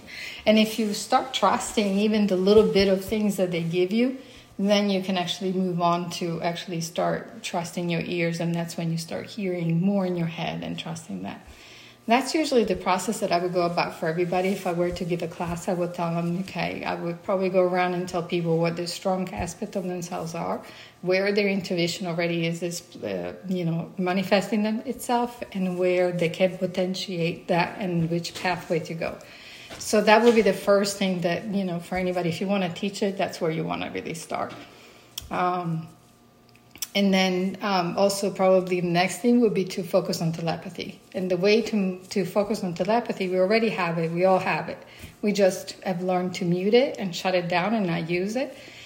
And so the way to manif- to actually count in on telepathy, you have to trust yourself. That means that if you are instead of questioning and doubting, start trusting, and that's the best way that you can start trusting. To trust, you have to learn your physical body, learn how your physical body feels when it, you know learn to listen to your physical body because your physical body will respond to threat or to you know i think you were saying earlier something about you felt something uh, or no who was it or i think you were talking about that girl that um, she didn't like the person or they were out on a date Oh, and, right, right, that, and she right. trusts her instincts and she went with that so trusting ourselves and learning to feel our body and how it responds to things that's the first thing Yeah. and that will grow your intuition exponentially just doing that doubts is our enemy unfortunately doubts and fear it's just that will dampen everything so and be open to the possibility that things may not necessarily be the way they are be open to anything really Yeah. you know I I that, I I feel like I'm. I don't want to say I'm trying because it's not a trying. I mm. feel, but it, it is a, a process. Because I was thinking, like as you're saying that, I'm thinking about my, my job, right? So my job, I'm constantly touching people, and what I find is, you know, I I, I do a, a very classical acupuncture, so I'm I'm constantly touching people's bodies. I'm constantly palpating. And I'm doing I- like everyone that comes in. I'm doing what I was taught. Like I press here, I'm checking for this, I'm checking for this. But almost every patient, I'll do something and I just touch, and I don't even know why I touched it. I'm not even thinking. Like I'm just doing the thing, and then I'll just touch it, and they'll be like, "Ah, yeah, you got it," and they'll say that, and I'll be like. I don't even know what the hell I did, why I just did that. But I always know, okay, I know so, uh, that intuition worked. But then the thing is like, okay, thanks, you showed me, you showed me where it's hurting. Now what do I do about it? And then I then I rely on my training, right? Mm-hmm. But there's a part of me, and I know Simona, I, I've talked to you about this before. There's a part of me that feels like I don't need to do any of that. There's a part of me that's just saying, get up, you're healed. Like I, I feel it so much and it doesn't work. It doesn't. And then, then I know like whoever's listening, like now I'm gonna go far off, but yours happened twice. One time when Isa was a little baby, like not little baby because he was talking already, so maybe what three or four, and we were at my mother-in-law's and we were downstairs and there was ants and Isa got this ant and he completely smushed it, right? I mean he smushed it. Mm-hmm. So I said, Isa, you shouldn't take a life unless you can give life. So I said, let's give it energy. And we sat there and he had it in his hand like this. And I probably, like, it'll make me tear up because I'm telling you, like, there's no reason for me to look crazy by saying it. We sat there with it like this and he opened his hand and that fucking thing was walking. It was like completely normal from being smushed. from being smushed. Like I mean, it- Leo, it was smushed, smushed, mm-hmm. and it was walking. And he did that another time, and like my whole life. I mean, you can ask Christina. I've been obsessed with like wanting to do that because I, I I always had this faith like miracles happen, and I've had miracles in its own way, but not like that. Not like that biblical where Jesus like get up, pick up your cane, and go go home. You know, I don't got time for this. you know what I mean? and I and I believe it, and I feel like it can happen. And for some reason, I try it, and it doesn't happen. It doesn't work. And I feel like it, my mind is my. I feel like I believe it, but maybe I just don't. Maybe I'm really don't. I'm kidding myself. I think his Yeah. son at the time wasn't trying. He was just Yeah, of course. I know he wasn't. And that was it. Yeah, yeah, I know he wasn't. And the only time he did it, he did it again when he was older, and it worked. But the, I think the reason why it worked is because he thought it could, it's just a normal thing mm-hmm. because he did it. You know what I mean? And now that he's ten, I don't know. I think he, like he, Well, you kind of yeah. You yeah, he's starting to. I feel like he, like in these past two years, he, I feel like he's going further away. you know, from it. Whether he comes back to it, I don't know. You know what I mean? But also, like my teacher, he told me, well, you don't know, because I asked my teacher because he's a Taoist priest, and he was being taught like all these different type of, you know, meditation cultivation techniques from a young age. And one time I asked him, "Do you think I should be teaching Isa this at this age?" And he goes, "I don't know. Is that his path or not?" You know what I mean? And I don't know either. So I don't want to impress something on him because I I'm really into it. Maybe he's not. Maybe his Mhm. path is video games. I don't know. But um, I don't know. Anyway, Yeah, Sorry, go I- off on I- no, no, I think you gave the answers. It's really the trying, unfortunately, most of the time. If you yeah, try I'm too trying. hard, there is always an intent, and the intent may not necessarily be clear. The thing about healing is that it's not. Uh, it's not about um, whether or not you believe in miracle, but it's more about whether or not what is the right thing. You know, what's your what's the person's path? What is it? You know, if they it, it's it's you have to when you're healing, you got to respect what it is that the person that has a choice that you cannot interfere into Yeah, their yeah. life path and all that kind of beautiful stuff. Can you do get up and you know and walk? Sure, you can. We all can. We can do it for ourselves. We can do it for other people. But uh, it, it may not necessarily be part of you know someone else's path. So if you try it, but you're doing it without like if I were if if my guys were to tell me go ahead and do this, then I would because I know that Right. it's you know it's part of the person's path and I'm not interfering with anything. So my suggestion to you would be to cultivate that trust into your spirit guides and allowing them to tell you when to do it, when is the right yeah. time, and that way you're not doing it because it isn't necessarily Yeah, right, us right. doing Yeah, it, yeah. right? I know. I get that. and so I don't, you know, that's that's probably what I say. Yeah. Know what I know about you, and you know what you're supposed to do. You do have to um, grow that confidence in yourself. That I think in the steps that you're going to be doing in the next couple months are going to definitely be putting you into the right path where you're supposed to be going all along. You know. So, can I ask you something like that? Mm-hmm. When you say that, is it something that you're like they're showing you something, or they're or they're telling you that? They're telling me and showing, and they're saying what I've probably told you since the beginning. That's what they're telling me. We've been telling him, and we've seen you from the beginning, and you're getting closer to it. So, which is great, and it makes us happy. That's what they're saying. So they always want us ha- our happiness, you know.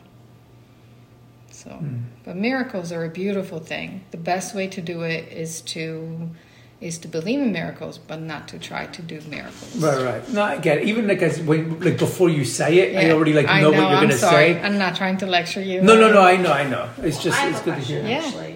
So, so you saying that they see his path, right? Mm-hmm. Do you see where that's leading him, but you won't tell him because it's for something he has to figure out on his own? Like even though you might see where his destination is and like gonna Yes. end up, you Yes. see it, but you can't, you won't tell him because If- he needs it's Yeah. his free choice. If they tell me not to say to someone, then yes. okay, so they told you not to tell him where he's may head in a few months. He knows. He already knows. But I, if I say more, it will be interference. Right. So, okay. you Okay. know. Yeah, that's that's interesting. Thanks for thanks for the, trying to get the extra information. because I wanted to know if that No, was no, no, I know what you're saying. interfering Yeah, or yeah, not, yeah, You know what I mean? Well, Yeah. you're you're because on a then ver- he would focus on well, Simona said that I'm going to be mm-hmm. here in three months, and so you're not forging your oh, own. Oh, you know what? there, That, that's a good question because Well, you know what? That actually thing. brings us to the next Oftentimes, question. that's what they're doing. Like I've had many clients that Right. I work with where they ask me the question about this, and I said, "I'm sorry, but I'm not getting anything." That's their way of saying, you know, Right. we can't tell you. Right. And then I say, "But I see you six months from now here." Right. Hint, hint. You know. So if you're here in six months, that means Right. that that kind of gives you Right, the so it would kind of be like, oh, so you know, am I going to marry John? And Right. then if you say yes, but then here comes Tim, and he's this wonderful man. Well, it's not Tim because she said it's John, right? exactly. I see what you're saying. Well, that's that was uh, uh, uh, someone else that sent a question. Said um, they said, "Do you think, um, do you think what they said, what they see and say, more or less likely to actually happen had they never said it to the person they are speaking to? interference that's what they're talking about Yeah. they're asking about so more often than t- not whenever i'm talking and working with the client because they're already telling me what their difficulties and what they have to overcome is and then we try to um, you know the i always try to get the person to shift and what it means to shift is that they are uh, merging a part, a wounded part of their themselves with, with that is part of the subconscious with their conscious selves. And depending upon how that shifts occur and what they're letting go, whether it's their emotional attachments to the memories of the event or it's actually a core programming, which is what I usually try to do, that would actually change then their future. So oftentimes I try I work on that first and then we go into the next depending upon how the person goes, so it's never two people the same, then sometimes they'll tell them something that is supposed to happen to them. So they'll give them, they either plant the seed or we'll give them the carrot. So mm. sometimes you need the seed and sometimes you need the carrots. If you need the seed, then the encouragement or the thing that gives you the motivation, then you'll be given a piece of information that will give you that. If the person needs the carrots, then you'll be given something that will also motivate in the person, but they need to make their own choices and their own decisions. And in order for them to do those decisions, they're given the carrot. And so they usually know the peop- people better than even themselves. And that's why you're coming to me to help you maneuver around life and get into a better place. And so that's how it works. So, so, so from that, um, I know we're trying to be like a conversation thing, but I feel like I'm just going question after question. No, no, no, no. Um, but so jump in at any time. Uh, so, you know, from that, you're saying like you're you're planting the seed or dangling the, the carrot type of thing. So, planting the seed or, or dangling the carrot to me, it's like you're trying to they're trying to create a, like an inertia for this person's life, right? To to do something to shift into Yes. what they got to be. So, in Chinese medicine, Thank you. uh, yeah, thanks, Christina. So in, in, in like in Chinese medicine, you know, Buddhism, they talk about like karma and stuff like that. Yes. So in Chinese medicine, they speak about um, oh, or not in Chinese medicine, in Taoism, they talk about like a curriculum, right? Like you come into this world with this curriculum, and you're here to work on like certain things, right? And I remember like my, I remember one of my uh, my teacher's students saying like, well, how do I know why I'm here then? And they say, he said, just look where you keep having the same problems, and there you'll, you'll know. So I think like my question is uh, uh, to them, or you know, to and to you, is to do all this work, like for them to give you that inertia, to give you the seed, or to gi- dangle the carrot, um, to get you to shift. Is what's the motive behind it? Like, is it to um, evolve? Is it to like um, to not come to not reincarnate? Like, what what's the the reason? Like, like what for them? What what is the goal? What's the goal of us being here in, in incarnating in this in this? Um, Well, you're asking two different things. yes, I am. I know. I, I realize that. That's okay. So the the goal of progressing is really to limit the suffering, because Okay. unfortunately we uh, we come. It's a very blind world. This one, and it's a world that we're like stumbling around and bumping into everything pretty much when we're here, and it's it's constructed in a way where we're stripped of everything pretty much, and we have to regain all these. Uh, uh, ability. I don't want to call them ability though because they're not, but they're perception. These these senses, you know, and tr- learning to trust ourselves. Oftentimes, there's just so much for us to to get into a better place, and oftentimes the the, the purpose of being here just to learn how to navigate through and you know so that you get into a better place for yourself and it's really more about the choices that we're making and whether or not we're able to make different choices it's a it's a huge playground. That's what we're here to do. It's a huge playground. It doesn't it doesn't have it can have more meaning for you if you need it, or it can have less meaning for you if you need that. You know, but it's it's a playground, so we can have it in whichever way we want to, in a way. And um, that's for the first. What was the second question you said? What is the what was it? What what's the purpose of it? You know, right? Is that what I said? about like um like it, or what's the purpose of it? Are we here to evolve from it? Like or, or like is there a, like is it kind of like is there a destination? You know, like in a lot of in a lot of spiritual paths, it's Yes. like you know to unite with with God or or to reach en- enlightenment or what you know what I mean? Like what's the reason? What's the reason even to incarnate here? Because I'll be honest with you, I feel like if we came from somewhere else where we were closer to, I don't know, something where there's less suffering, and then you come here, I kind of feel like, well, one already, it's like we should all thank each other. Like you, we got we got balls that we all came here. You know what I mean? Like We do. We definitely have balls, and we definitely forget. So the thing is that I, I look if it's to me, it's not about enlightenment. Okay, the reasons why we're here. I know that's what a lot of people need because we all need a purpose. Because without purpose, we have very little Right. motivation. But then, why is there oneness? If we're all one and we're all already in the image of God and we all are God, then why would we need enlightenment? right. what are we really achieving if we already are all that? So that can't be the answers, you know. So it's not enlightenment that we need to. And oftentimes when I work with people, I know a lot of people want to work on their past lives, on you know, tons of stuff that didn't even happen in this current life. And it's really that's not to me my own reality. What I believe in is that whatever we're working on is whatever is happening in this current life. So let's deal with whatever is happening right now because if it's something that happened in your past life that would be the first thing that we would get rid of because it's really easy um, very set rarely i work on past life in people. Most of the time it's like you know what? Stuff happened to you now. Shit happens. Let's get rid of it and work on that. And it happened right now.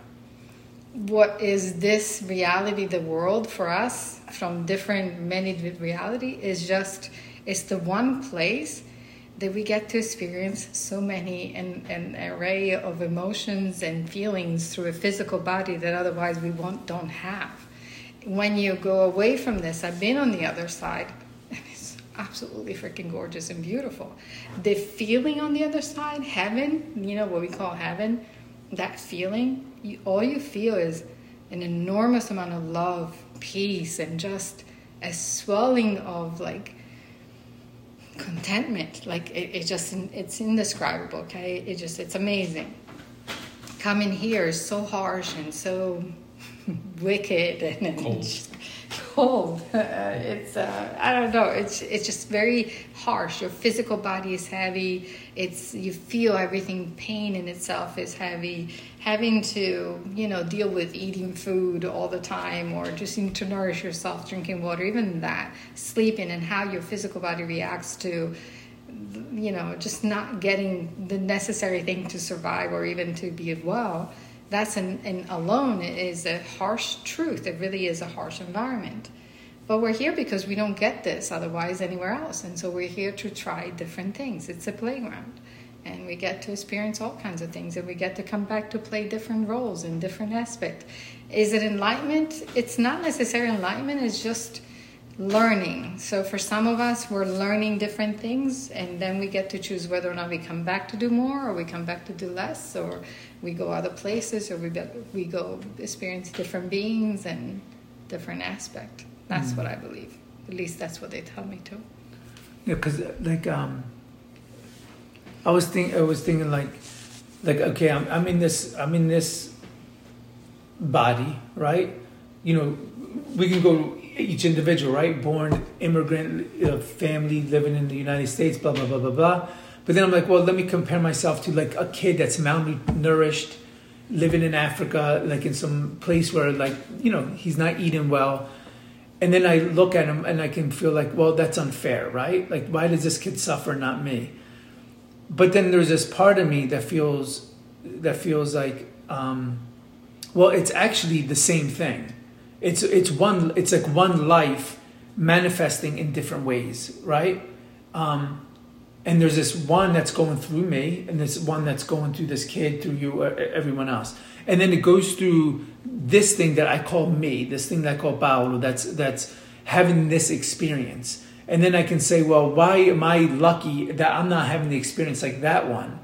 But then then comes this this to myself. If the reason I'm asking this, I want to see what you and and you guys take and their take is that I, I- I- there comes a sensation that like okay, but also I'm having my own um, sufferings, right? Like I have my own sufferings, whether it's like you know chronic health issues, um, you know trying to raise a family, eh, you know, eh, like, like whatever it is, right? Like no one's life is easy, right?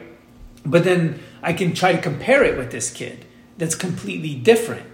But at the same time, this kid has his own sufferings, but also his own blessings. Because through their own our own sufferings, at least for myself, it's through a lot of my sufferings where I get these awarenesses and kind of like these um like these awakenings and these awarenesses that happen because of it.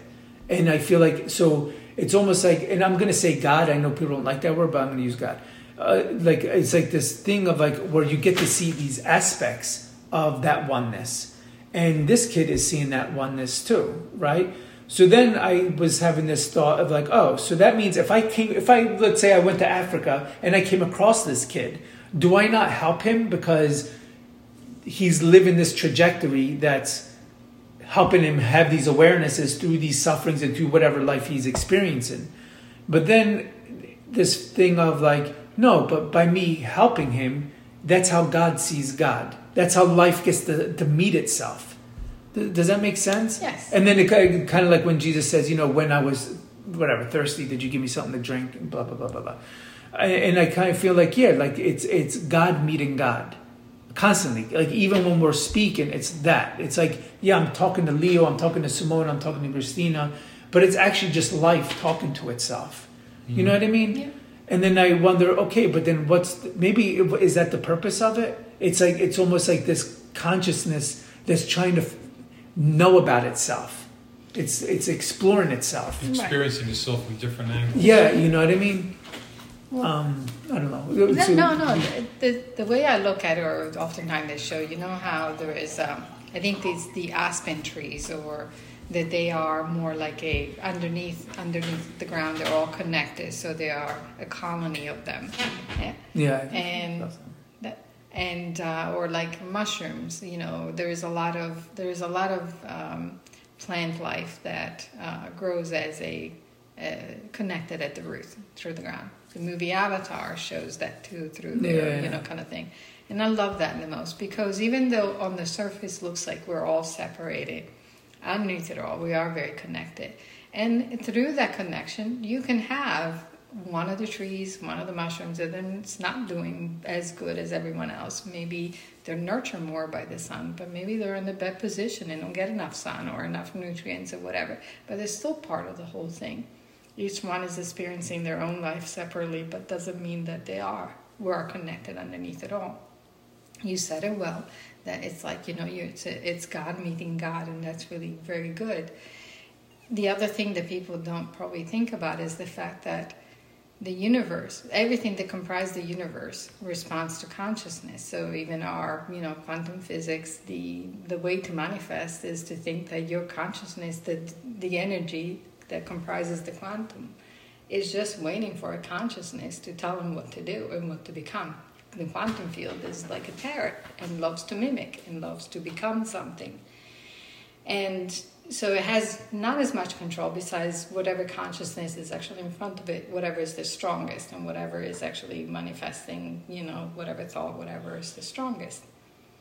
In that regard, us being united, being one, and being the oneness, and God speaking to God, it's part of is to understand that that consciousness, the more the consciousness evolves to something, to actually see where we go as we grow this consciousness and we become more united and we become more aware of how much we can do with it, you know, in that sense. So if there is anything that we're here to do, perhaps is that. We're a little far from that, but eventually we'll get to the point where we're going to see and experience and be more aware of how much each of our consciousness are really connected, but also how much we can interact with that. And I, I hope, you know, that's at least what they're showing right now. So, do do you think um, the way the world is going, like like there's this thing like we were speaking before before we started recording, like um, about these groups of people wanting to get closer to nature and everything else. Um, oh, we're going for an hour. More. These people that are that are, that are like uh, wanting to get closer to nature and like you know, but there's also this opposite thing that's happening where people are going pushing more towards technology. So do you think things like that, like everyone's talking about AI, like that's like such a hot term and stuff? Do you think that's going to take us further away from it, or do you feel like it, there's no stopping it because it is just what we are? You're you're you're saying Yeah, I think it will take us further, so, further Oh, away from well. it. Because what, what it's doing is we're, we're not, we're losing our connectivity to everything and relying on electronic devices to, to, to entertain us, to do the work for us. So we what, just sit around, do nothing, our brains don't evolve, we don't think, we don't create things anymore, all the machines do everything for us, so we just do nothing. Um, I think staying away from electronic uh, devices and, and and social media and everything like that and that enables us to communicate with other people and through that communication through the relationships we have with each other that's how we grow that's how we learn to share feelings and learn from other people's experiences and learn from our own experiences whether it's pain or laughter um, everything else, you know, social media is just a uh, distracting us or taking us down a different road. And I don't, you know, I don't know anything about past civilizations when you talk about people talk about Atlantis in the past. But this, you know, if it's true and it's true what they said that it was their technology that was their downfall, well, then I can see us going in the same direction. The technology will be our downfall. yeah. You know, we're not, we no longer um, learn to play with each other and have fun and, and live, love, and laugh. You know, it's it's more that we're we're playing with some inanimate object that, that has no feelings or emotions. I know, I know, I know what you're saying, but at the same time, like uh, I never post anything on like Instagram, but I like going on Instagram because of the memes. like some of the memes are so funny that it makes me feel hope for humanity.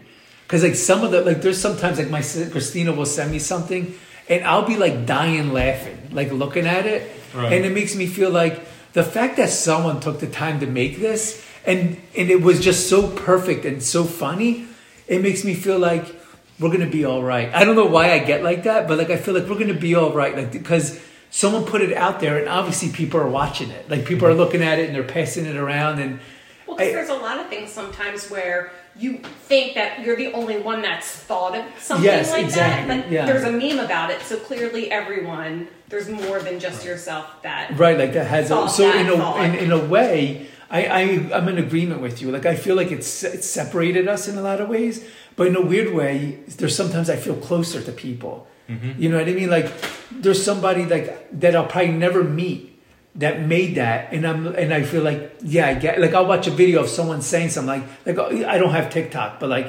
You, Christina sends me like TikTok videos or something, and some of them are like so funny, and I'm like, I don't even know this person, but I know we would be friends. And you I know go, what I mean? I go through the same thing with Simone. She sends me a lot of uh, TikToks, and it's hysterical. I mean, sometimes she shows it to me, and she's laughing so hard that she can't even hit the play button. You know, she, Yeah, that's how she totally loses it. But I think what happens is there's a balance. yeah, for that, sure. You know, you can spend an hour, two hours doing that, and, and you know, you're laughing hysterical, and it's a good feeling. But when people do it for eight, ten hours a day, and, and their whole life just comes to a, screeching halt, then it's a bad thing. Yeah, yeah, of course. It's, I guess, a balance because Yeah. we also. I can stay inside the house, and whether it's I'm on the computer watching TV, or watching TikTok, TikTok uh, uh, videos, and you know, there's a certain amount of satisfaction from it. But when I go outside and I, I'm in touch with nature, my God, it is a completely different. Yeah, it is feeling. different. And a lot of, I think, a lot of young kids today, they don't go out in nature. You know, when we were growing up, we would go outside and play with our friends outside all day long. No, we I just mean- come home at night to eat dinner. and then we just run back out And again. just this neighborhood here, Leo, it's full of kids. Right. Like it's full, and you never see them. Never. Right. You don't see one kid here.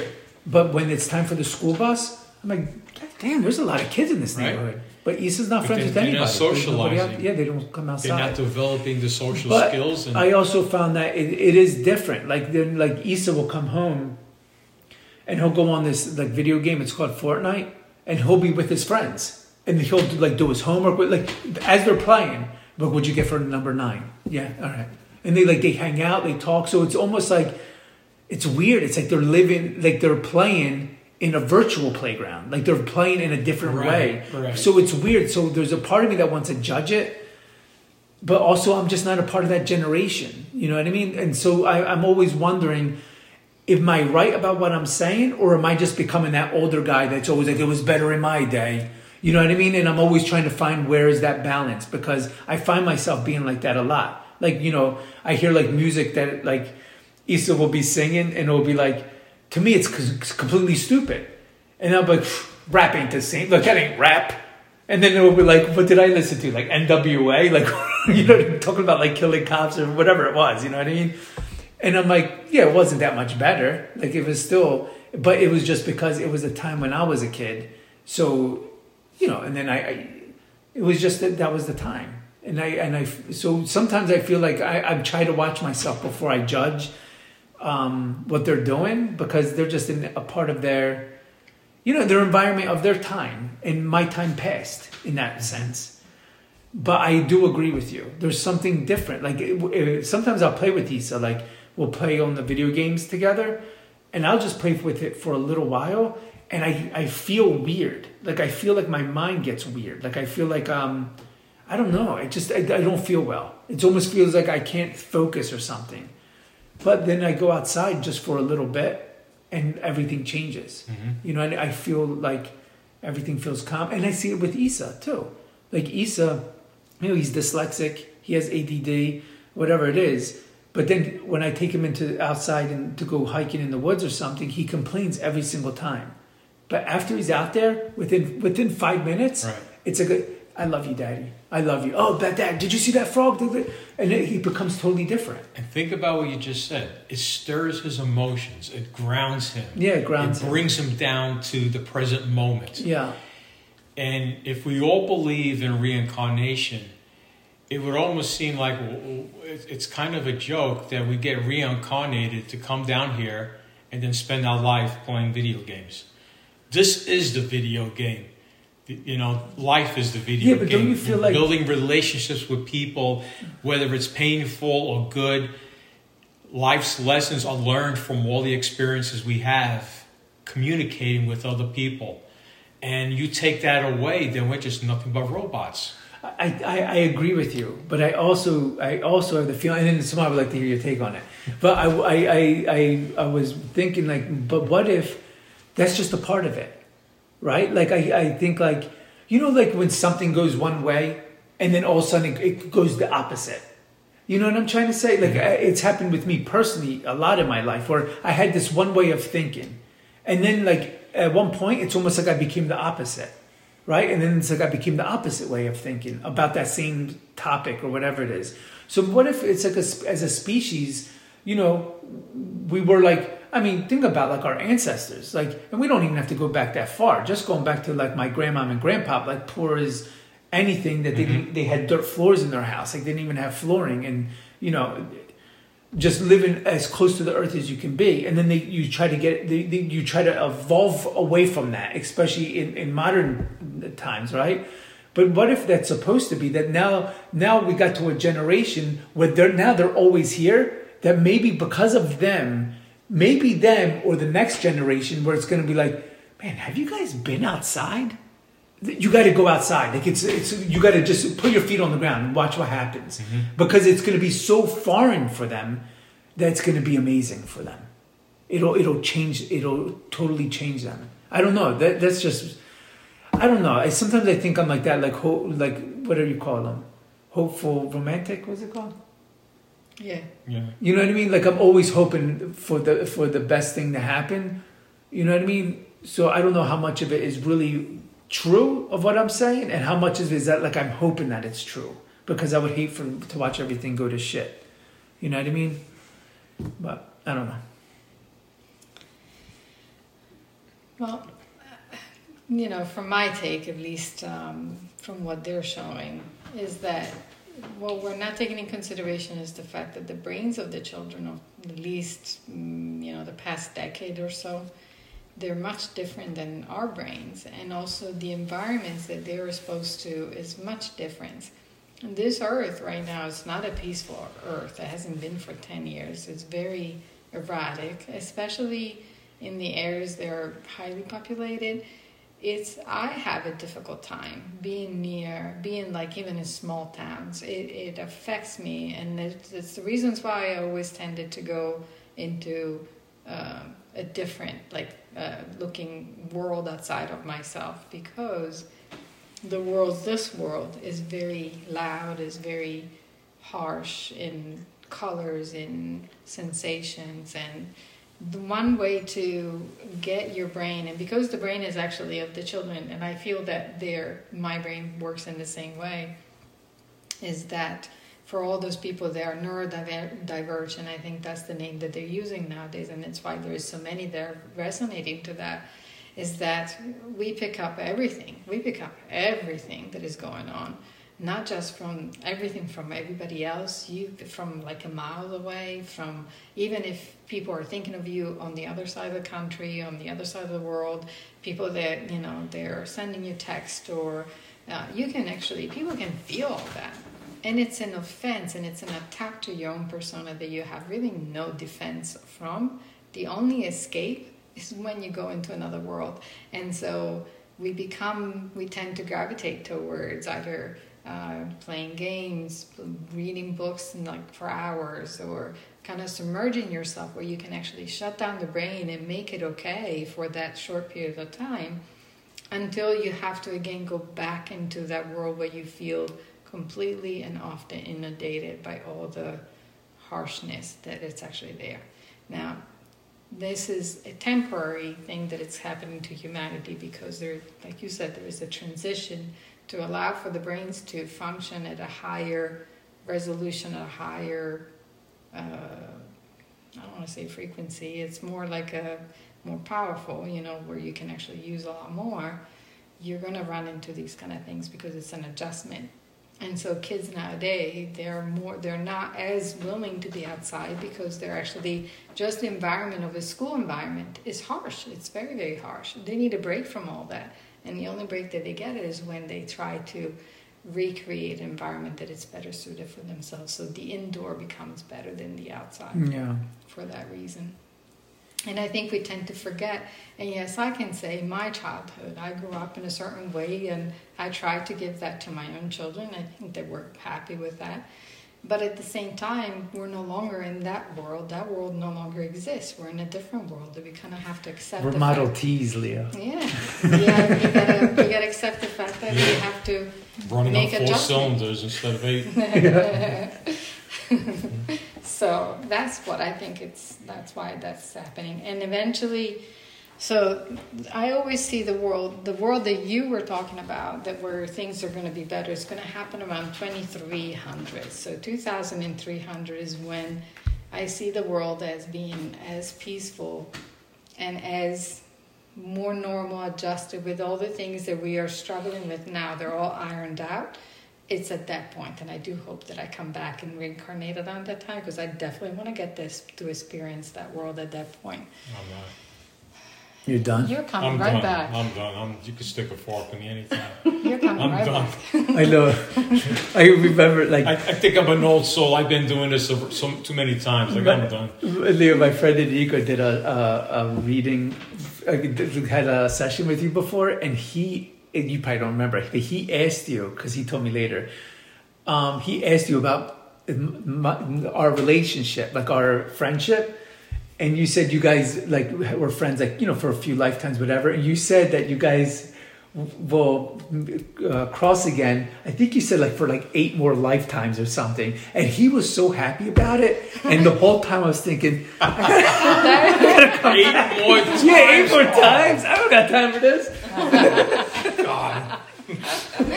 But I remember because like he was so happy because we're gonna do eight more lives, and then inside I'm like, like I'm smiling, but inside I'm like, no. What's wrong with being friends on the other side of yeah, eternity? exactly.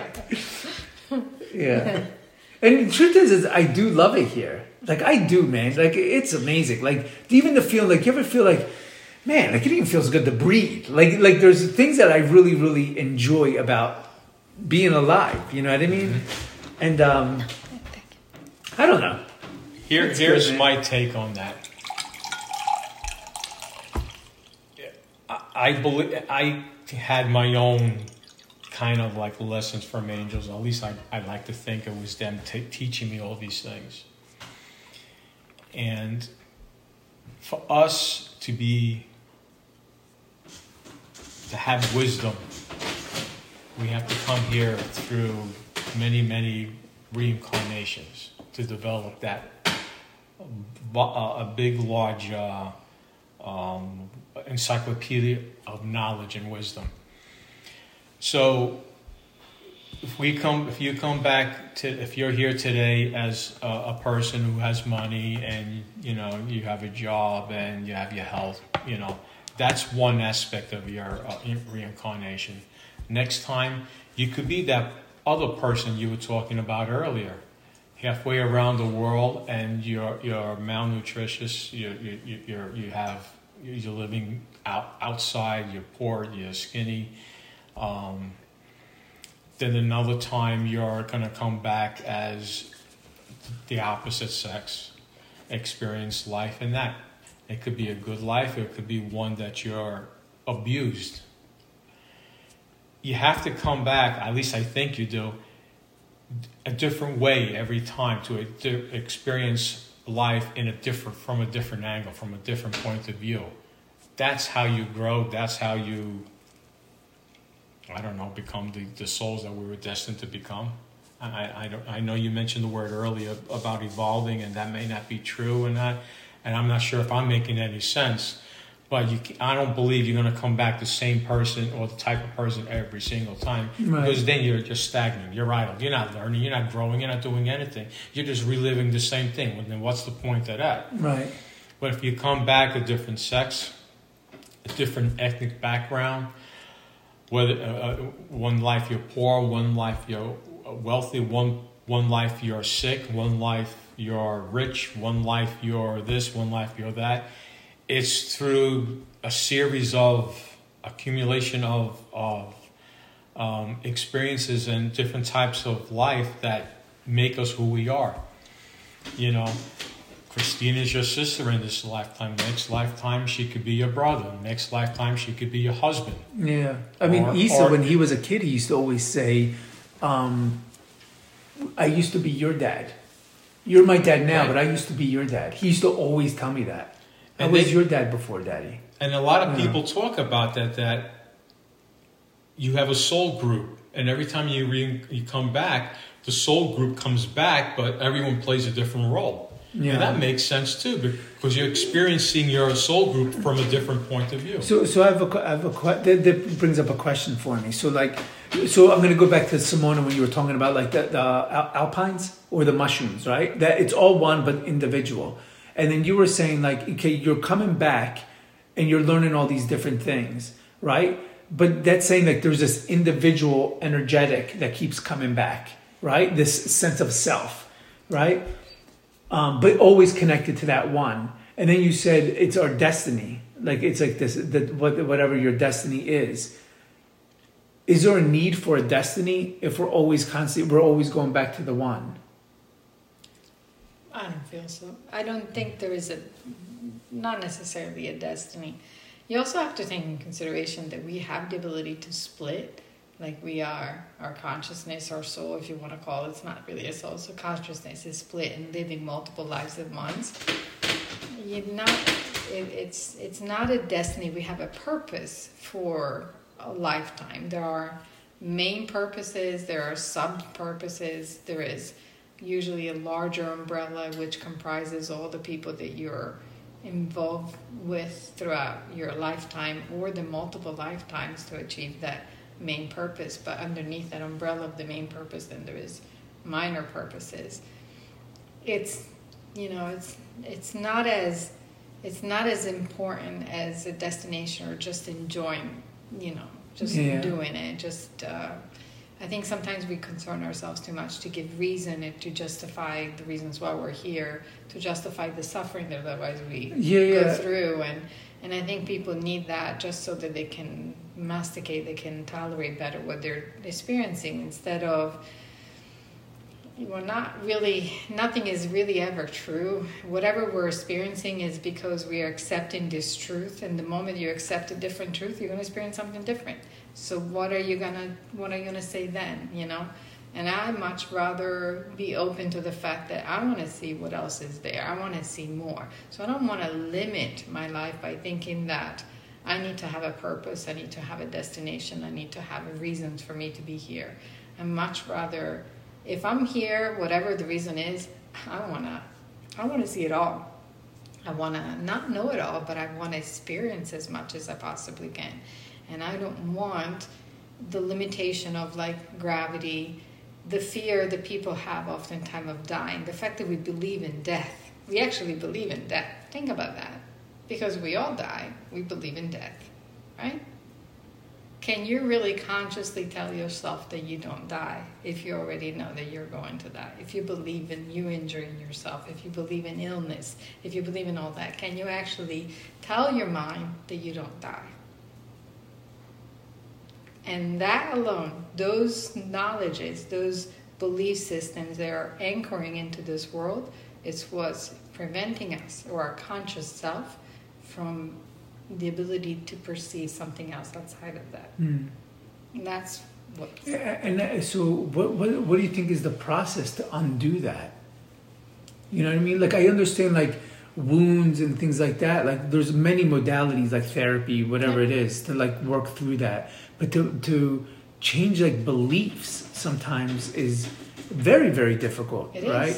Um, You, we can't change the belief about gravity because we experience that. We can't go on top of a roof and jump off and think that we're not going to get. But but yet but hurt, yet there's been the people in history that has, have done that, right? Right. Like so so it's possible.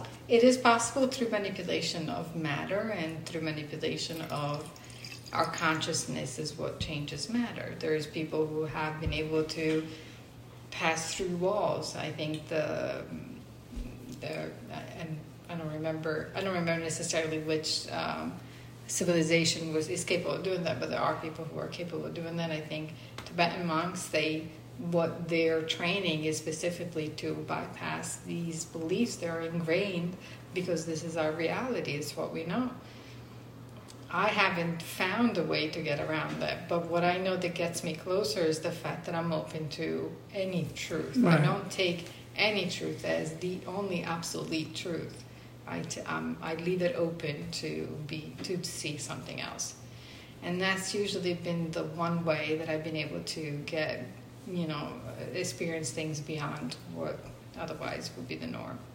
So I think more than people focusing so much into trying to understand it, make yourself available and open into uh, experiencing something very different that it's outside of what you think you know.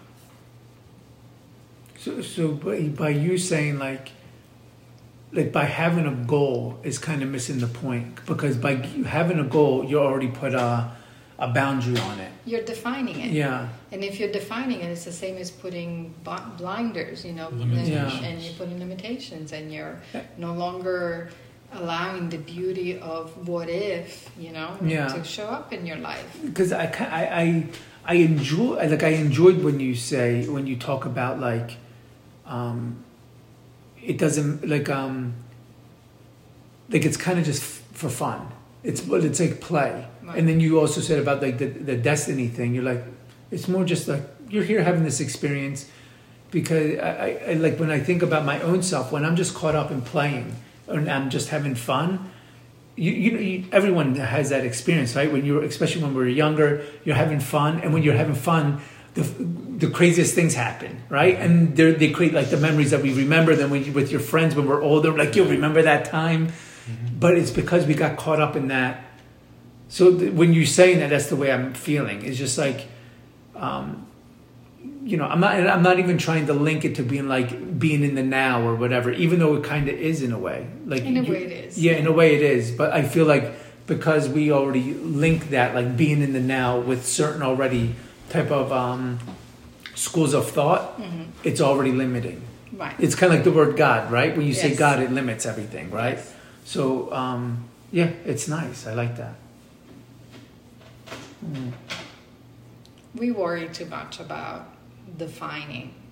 That's the one thing that I find um, the most resistance in people. There's so much fear if we don't have a definition of something, if it's not explained, scientifically proved, or labeled in a very specific way. And all of that says is fear Yeah. and fear of the unknown. And I grant granted, there's you know, it can uncertainty is is um, it's a huge thing, and I, I guess it's easier for me because. Uh, because I guess I'm never alone. It's not even about not being alone because I don't feel that that's the issue, but I think it's because there is this connection to what is on the other side. And so for me, there's always the certainty, and I've been there. And I think without that, for for people who haven't had near death experiences, have this, it immediately creates a limitation of like, I'm limited to this. Like, oh, this is all I know. And I know that everybody around me has died. I've seen people die. I hear about people dying. And I think that concepts of death and dying for those who have not had uh, some kind of a glimpse of the other side, I think it's what's preventing them from experiencing more because then they need to have that, they need to create more certainty around themselves. Yeah. You, you know, um, my cat recently died. And so every night for like a certain amount of nights, I would do like like chanting and prayers for for um, for him to like you know be free, I guess. And then what was interesting is just the other yesterday, it, it came to me that it said when you were doing that, you weren't freeing Nutella. Nutella was already free. You were freeing yourself from Nutella, and and I don't know. It was it was interesting because like until I, I that information came, I, I felt it, but before I felt like I was doing something. Like I'm like- helping my friend Like Nutella, they you know what I mean? assistance. Yeah, yeah, exactly. But like, no, it was already okay. It mm. was, it was, it was all me. Like it's all here. It's Thinking all that you here. had to do something because you didn't know any better. Yeah, yeah. I didn't know any better. Yeah, And that's what it is. I mean, that's it's a beautiful place on the other. I mean, it's beautiful because it's beautiful for us because we're experiencing so much harsh harshness in this reality. But that's why we're here because otherwise, on the other side, all there is is that beautifulness. But how are you? You know, we, you can't know the light without the darkness. And you were saying something before about that. Uh, I don't remember what you're referring to, and I was like, "Oh yes, the the awareness of a child who is suffering hunger and you know third world countries and that kind of thing. It's always been a sore subject for myself too. I, I you know, I it's I wish I could help everybody, but it's not the case. You know, you can't. But at the same time, the there the awareness of that is allowing us for us to separate to then you know create that separation. And as much as we want to talk about oneness this world is about separation as well. Not separation the separation that we're doing to each other but the separation of yeah you're here to experience cold and hot and hunger and you know and plentifulness and you know all kinds of things it's Yeah. the one place that you probably won't find anywhere else. It's hardly ever, you know, even altitude. You know, I'm I don't like altitude. I don't like to be up on top. But you know, I wouldn't know what that is unless I was here. We wouldn't know of that Mhm. difference. You don't experience that yeah, when you go on the other side. You know. yeah. Because I wonder, like, even like, like you know, a spirit or whatever type of energetic that never experienced being in a in a body. You know, not even just a human body, like even like as a squirrel. Physical pain. Yeah, I wonder what they like. They like. I'm sure there's a lot out there, but like, wow, I would love to be. Yeah. I would love to know what that feels like. To feel like what it feels like to be hungry and then eat something. Right. You know, or to to feel what it feels like to have sex, or you know what I mean. Like these very earthly feelings. You know, mm-hmm. like that. You probably don't have it other places. You know, maybe there are. I don't know.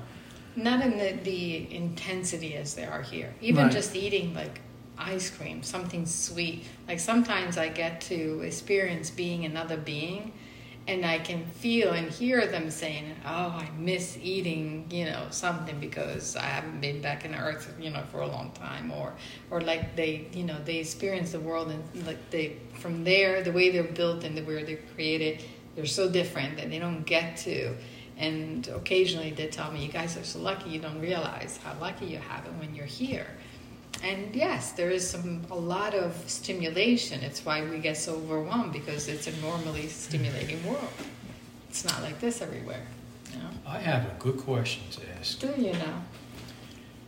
Now, we're all humans and we're having the human experience. And we all know what, what it means to be happy and sad and, uh, you know, all the other human uh, uh, emotions that we have, whether it's anger, frustration, joy, bliss, or whatever. And this happened more than once where I had, I think, actually, I think it was during meditations where I went into this other state of consciousness, and I actually felt uh, an emotion that I can honestly say I never experienced this state of, of emotion. It's like it's not even human. It's like this is like this is something, you know, maybe another species on another planet experiences. I don't know, but this is I don't know what this is, but this is something different. What was that? Talk about putting you on the spot or putting them on the spot.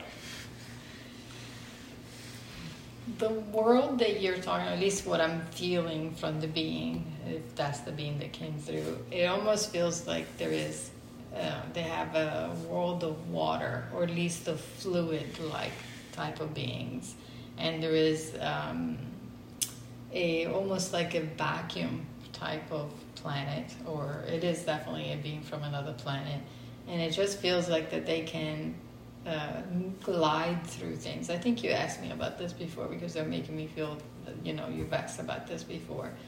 But there is a sense of, uh, so the closest thing that I can reference to is probably how, like a fish or mermaid, but it also feels very gelatinous, you know, either it's their body is gelatinous or the, the substance that they're moving through. It's a weird planet.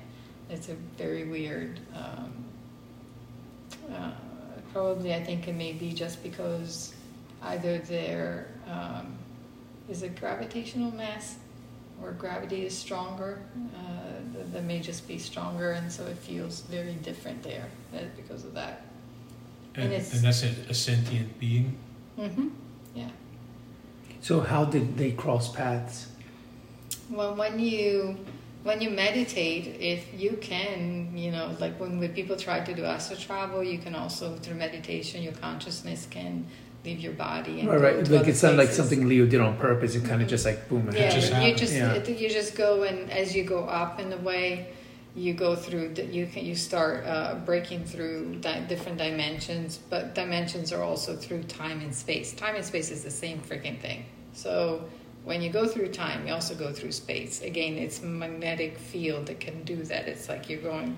It's it's in a loop and whatever. Now uh, they don't they don't want to explain that too much, but um, you start breaking through both time and space and dimension, and you can meet other beings. I've done that too occasionally. It's kind of spooky because you're all of a sudden here, being speaking a different language you never heard, and you know I did that once and it's freaked me out. Did it? Yeah, and I came right back. all of a sudden there was a voice, like a, you know, a very loud voice over here. Said something. It wasn't threatening or anything, but I was like, what the hell? I was meditating. Came right back in. You know, I, I keep on laughing because like when you were saying like experiencing like food and you feel like the spirit being like, I haven't had this in a while. I was thinking like, I'm sorry, I keep on thinking like it's nighttime and like you start going like this to Leo, and Leo's like, you know, he thinks like something's happening. He's like, it's Frank.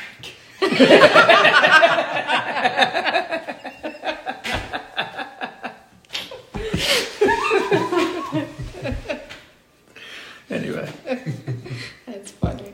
No, that hasn't happened yet.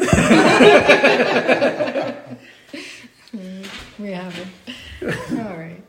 Should we should we close? Yeah, I mean, uh, I I guess my final thing, yeah, two hours would be like, is there anything before we close if they feel like there's something that they wanted to share that, that we didn't ask or, Like a closing statement. yeah, or closing statement? And also, my second part of that question would be like, is it something that you yourself enjoy doing and do want to do more of it, or and if it's something that they want to keep on doing? I I absolutely enjoyed it and they would love it. They've been actually waiting for this because they know that they can share information, you know, as long as not as long as but you know, with questions. Would love to have people you know, I'm this is a direct invite for people to ask questions and um, give ground to, to answers. Yeah. Um, if there is, let me see if there is. I feel like we've given already a lot as it is, and also there was a lot of energetic downloads into this discussion, especially about you know to help other people also kind of move shift through. So more than this, but they're saying no because they're already embedded a lot Yeah. of information in there, and I think that's enough. All right, cool. Unless you guys have something to say or add to. No, the only thing I was gonna say, I mean, we don't have to record it because I, I didn't want to really. Man, the whole time, like, and I don't really see a lot, but like, um, you can you can s- s- stop No, it it's for me. okay. People may want to hear that. I, I like I don't see a lot of things, you know what I mean? But I'll see lights. Like I'll just Like see, a yeah, little- and usually, speck, a and speck. usually I see it when I'm working with a, a, a patient, and I feel like they say something that I feel that's important. Like, the, or or I'll see it over their body where it's like, oh, Mm-hmm. okay, I got to focus on that or something like that. And usually it's always a blue light or a green light. But man, like the whole time I was seeing white lights over you, Leo. The whole time. Even to a point where like I don't even see auras, but I can see, I still see it. Like this thing o- over you, but at one point it was going like this. Like it was clear. It wasn't like colored, but it was I- going I- like this. I don't know what was happening, but the first hour of this, and I was glad you were talking and asking. The Yeah, I saw you weren't talking. I even oh my saw God, Samantha I look at was. you. I'm like, I'm going like this. I'm like dizzy. I can't. I can't even follow the conversation. Well, I put magic couldn't- mushrooms in the in the sausage. I gotta have it then. Give me the recipe. Um, I I don't know what was happening with me, um, and that's why I was saying was that on the first half when the, when the, when the, when you were channeling because I was really messed up. I I couldn't function. I couldn't think. I couldn't even form a sentence. I feel like Joe Biden. Um, oh, now I know what it's like to be him. I was But I, I was like, Yeah. excuse my language, but I was fucked up for a like, like I was like, well, okay, Leo, you're all right. The energy is something is going on. Maybe it's the food. I don't know.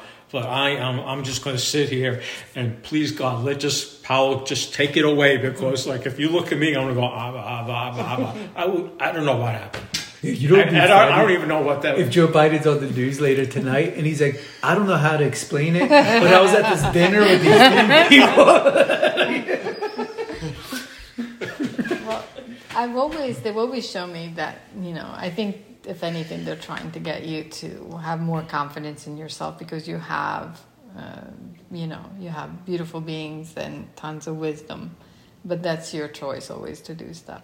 What I found that was interesting is that your lights kept flickering back and forth, not the same when you have many around here, and they kept moving, you know, and it just as when things were being said, and it just flickered, and it was pretty cool but lots of also lots of lights around everybody. You know, you had Archangel Michael on your side all the time. It was very cool. That's so funny that you said that. Because when I was chanting that thing, what they were saying about Nutella, that's what they said. Archangel Michael is with you all the time. That's exact Right words. And they said, and Archangel Raphael is within you all the Yeah. time. Yeah. But yeah, I, I don't know. It was interesting, Leo. And you know, I was wondering, and obviously, I'm not saying something bad about you. Mm-hmm. I wonder, like, is it hard because because you have someone that's very talented in this realm that's your wife, right? So it kind of be tough because you kind of like, the kind of like how I was talking about with the cooking, right? Like, I'm like, I, sorry guys if it didn't come out good because I never need to do it because my wife is great at it. So I I just place it on her. That's- but then when I do it, I really enjoy doing it. Like I was like, I really liked it. Sorry, that's me. um, Um, I really enjoyed doing it, but I just don't give myself. And then I was thinking, like, why don't I cook for Layla? Like Layla would enjoy to have the polenta, or you know what I mean? Yeah. And then I was thinking, like, what if Simona asks you a question? Because I felt something was going on with you. That's all I know. I don't know what it was. I, I've, I've been told a lot of things. I was told that, and I think Simone actually reiterated that too, is that I have the ability to hold a lot of energy in my body. And one of my friends told me, says, because of that, you're able to hold the energy for, for, for, for guys or angels to come in and you can hold a space for everybody. sort of like the, he he he uh, used the analogy of like I'm like a, a, a big broadcast uh, antenna that I can broadcast energy or or, or or I don't know. Um, and I've been told many times that like I'm a great healer, and I know that when I work on people, my hands get red hot, and but I unlike like Simona or maybe yourself, I don't know what's going on. I don't I don't get the guidance like, oh, this is what's wrong with this person. I just know that I can work on people and they like, my God, Leo, that was amazing. And I'm like, really? Because all, to me, all I did was put my hands on you. Right. I don't even know what's going Yeah, on. I don't have any kind. I can't communicate. I think all healers are different, right? Because I always wanted that, but I realized I'm not that type of healer. At least I don't think I am. Because I noticed most people that come to me, and and when they come back, it was never something that I did that healed them. It was always something that I said, and it's always something that I don't never remember. But I, it's almost like I said something mm-hmm. that just they clicked, and then they start getting better. and I Right. noticed that it, it, for myself, I know my voice is really important. Like I, I know it that it's my voice, and it's funny because like I have thyroid issues. I like I always have issues in this area, right? Like I always have sore throats. I always like, but I also know this is the the thing. So I'm wondering, like maybe you don't need to know. Maybe you just need to do it.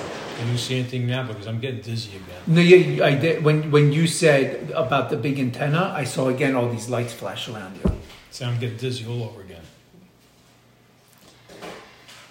So, so the interesting thing is that yes, you are meant to speak to people, You know, and that's the change that's supposed to come. And you're meant to channel, like I've told you many times, and to let go of, you know, your how how convenient. Sometimes we have we hear things about ourselves that we hold on to because it's conveniently fits what we prefer. We feel safe to hide behind, mm-hmm. and you've been hiding behind that antenna.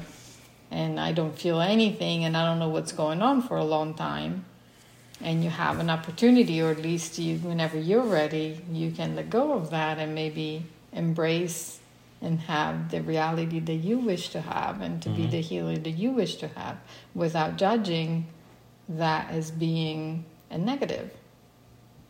So, what you don't know what's going on? Do you have to know? Because if you have Only- to know, then only- it's because of you. only in the sense that I, I feel some kind of direction or or I'm able to monitor what's going on. But what if you don't need that? Then how do I know it's not in my head or my ego saying, "Oh, Leo, you're you're you're- good. You could do this. You could do this." But your or ego. you're healed, you know, and not, and not know what the hell I'm doing. But your ego is Yeah. driving you to question yourself that Right. way because you don't have that certainty, as I was saying earlier. And because without that certainty, you don't feel confident in yourself that you mm-hmm. actually already are doing what you're supposed to do. And because you question yourself, you close yourself off to what you could be doing. And it's like like anything, if we don't take that first step and trusting without knowing, we have to trust, like the blind leap of faith that, you know what, I'm just going to do it because I trust what I know about myself. And once you take that step, then they'll show you the next step. But if you're not willing to take that leap of faith, they can't show you the next step that you have to take that up. The next mm-hmm. leap of faith is one leap of faith after the next leap of faith. That's all it is. You want to grow your ability or you want to really embody who you're going to become? One leap of faith. You're about to take one. And I know, Simona. I, I agree with what you're saying, but where I'm where I feel Leo's pain is that I understand to take that like like I've taken those leaps of faith before in life, right? Whether it was to move to Italy, move back from Italy, go to acupuncture school, go approach Layla. Like you know, there was things where it's like I don't know what I'm doing, but I know I'm supposed to do it.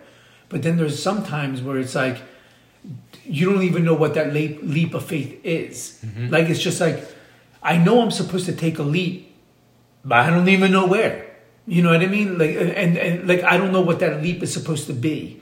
Mm-hmm. And you're sitting there and then you have this feeling like it's almost like a not an anxious feeling, but you feel it. Like you feel life is telling you again, like, okay, it's time for the next place. And you're sitting there and you're like, okay, all right. And because usually it comes with a feeling, right? And you just do it. Um, but sometimes I know, like, at least for me in these past few years, it's like, and maybe it was just that. It's the bubbling up. Like it's coming. You're approaching, you, you know, Indiana Jones where he steps and there's nothing there. Yeah. And, Yeah. you know, it's like that. It's, you know, There's a big leap the- of faith, Yeah, the big leap the of trust faith. that you're not going to fall. I feel like, well, maybe, maybe it's just I didn't make it up to that cliff, cliff yet, but I was just walking up to it, and I know I'm gonna walk up to it. Right. But the whole time I'm like, well, where is it? Where is it? So I, I don't know. And, and then when you do make that leap of faith, you, uh, you, you know, you say to yourself, well, is that what I'm supposed to do, or is that what I want to do? And I'm talking myself into thinking, yeah, that's my leap of faith, and Well, then you you, know, you know what the thing, what I found, Leo, at least for myself, is that I don't think it, it, there's a difference. I don't think there's a huge difference because if I sit there and I say like, like for, instance- for instance, tomorrow I got to go and have this hard conversation with my boss, right? And I can say, why am I stuck on this opinion of what I'm going to do? Is it my ego or is it because that's what I'm supposed like I feel deeply in my soul, like inside that's what I'm supposed to do? You know how I know it's the right thing? Is because when I sit there and I just close my eyes and feel where it's coming from, it's not coming from my head. And I know the difference. Like I practice enough things to feel where I feel things in my body. That's one thing I'm I, I know I'm pretty good at. And every time and I check with myself and I don't. I always feel it, it's in here. So I know I'm going to do it, but I just don't know what the hell that's going to bring. you know what I mean? And it's different because up until now, anytime those decisions came, I, I was alone, right? Because after I got married with Layla, those things kind of stopped, and it's like, okay, now I found this comf- comfortable, comfortable, uh, comfortability. in- Comfort zone? Yeah, comfort zone. Like I, I started raising a family. You know, I'm doing this stuff, but now it's like now I'm gonna have to take this another leap. But now it's like I'm taking a leap and I support a family. A and and, risk- and that, yeah, risk- that, that brings me a lot of uh, of fear. But it's like, well, I got to do it anyway. I, I, I got to do it anyway. Mm-hmm. You know what I mean? Because I, what's also I, that I feel, and I'm, I'm talking to myself to kind of relate to you, not to talk about myself, is that feeling of like going back to the kid in, in Africa. Um, what was I going to say about that? Is that like my my life, the design of my life is is is different. Like again, saying like when I was that's right because I was using that kid as like I don't have the same sufferings as this kid, but I but I do have sufferings. They're just different, right? And and um and I guess like if we say what's worse and everything else, it's all it's all subjective, right? But at the same time, they're my own. But I can look if I look at the the trajectory trajectory of my life, it always is that it always ends up working out, right? And and I feel like it always works out every time I follow that feeling, and that's all I'm going on. You know what I mean? Yeah. But if I end up asking you for some money later on, can I count on you? No, so not joking. But so I, I guess like, the, and then I guess Yes, like you can. You- we're your friends. But but no, but so I guess that's kind of where you're at too. You know what I mean? Yeah, there was um, an experience that I went through, and, and that kind of uh, stopped me in my, tracks. And I know Simona's gift, and I know it's real, and I know it's amazing. Everybody loves her. And if anything, I'd rather spend all my energy, you know, supporting her in every way. Not that I'm not saying I'm not looking to pursue what you guys were talking about earlier, you know, about that I have gifts and whatever. I, I'm still open to that. But uh, a few years ago, and I've already moved out here to PA, um, I've I had uh, two meetup groups. Uh, one of them was about angels and healing, and I actually channeled a couple of times, and I'm more. I guess something similar to how she does it. I don't hear the voices.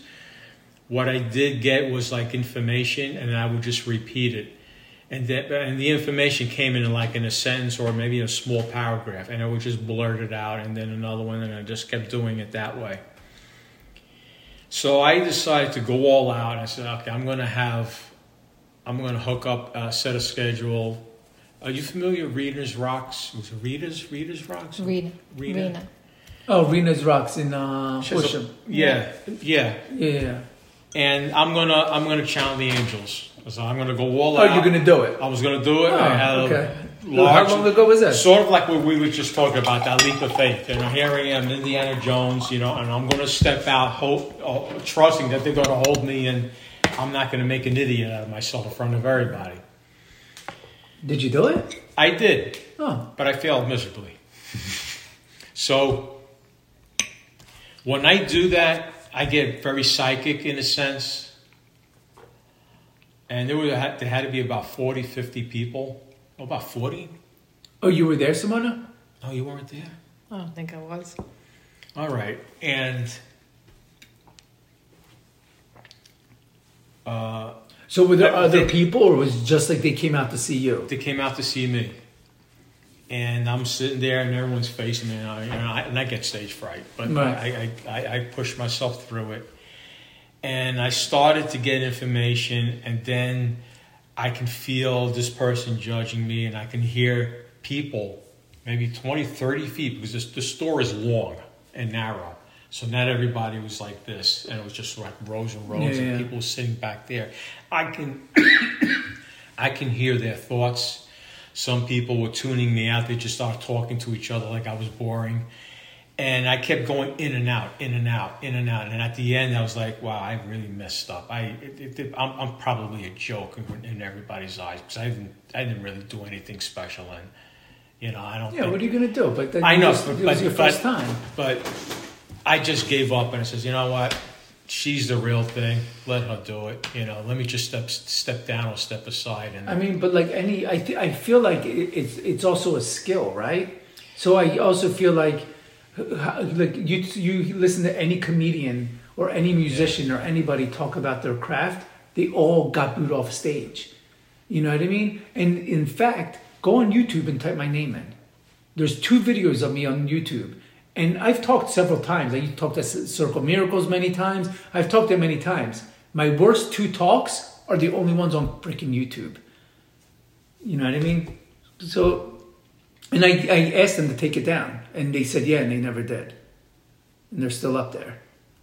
I mean, I guess they're up there for a reason, but But see, know. But what really got me wasn't so much that you know on the surface, you know, oh, okay, Leo, you're a failure, or you know, you're you know, you're pretending to be a, a channeler or whatever. Yeah. It was the felt the way I felt of being betrayed. And Betrayed by what? the angels, like you know, like come on, guys, you couldn't force your way in. You couldn't just like Leo, just step aside and we'll just do. We'll, we'll, we'll help you. We'll take control, or you know, don't worry about it. We'll, we, we, we got your back, kind of thing. So I felt betrayed and abandoned, and that sense has you know, it was hard for me to let go of that. And I said, I, I don't ever want to put myself in that position again. You know, so that's why I just never did it. I think we got to put you in that position again. I don't know if I will. You know what's the hardest leap of faith, as much as, you know, which goes against what you guys were saying? It's actually changing your perception. It's not about going with the feeling. If you're going with the feeling, you're already following your intuition, so you're not necessarily changing your perception. Changing your perception in your meaning that you have to change your thoughts and your way of thinking, the way you perceive a reality. If a reality is perceived in a way that it creates a convenient environment so that I don't have to feel challenged in my limitation and what I perceive my limitations are, and I'll never have to change, that is the one thing, the main thing that stops most people into taking the leap of faith.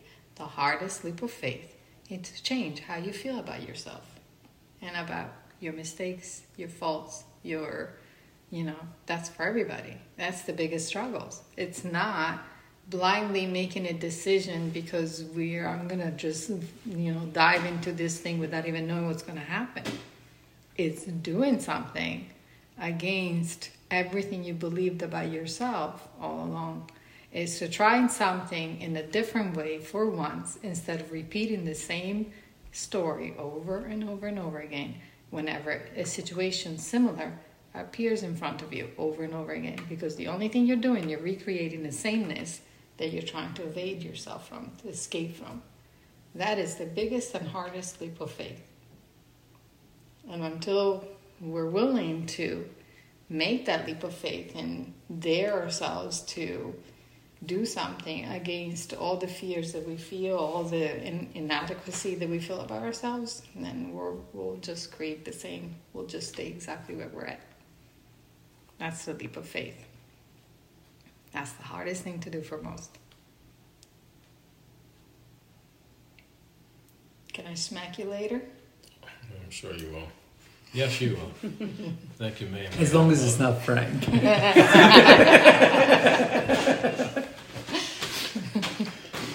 so, and you know, even for me, actually, I don't think that I don't have any doubts. I have doubts about myself all the time. Um, like I do, I paint, uh, I create many things, but I leave them there because I'm my worst critic, and I tend to analyze and overanalyze and think about it and question myself and not really give myself any credit when it comes down to painting because because I don't have any as a feedback, you know, similar to you as a channeler, you you got a negative feedback. Although I think that a lot of what you felt and perceived were your were more from your subconscious fears than you, the actual reality of the place.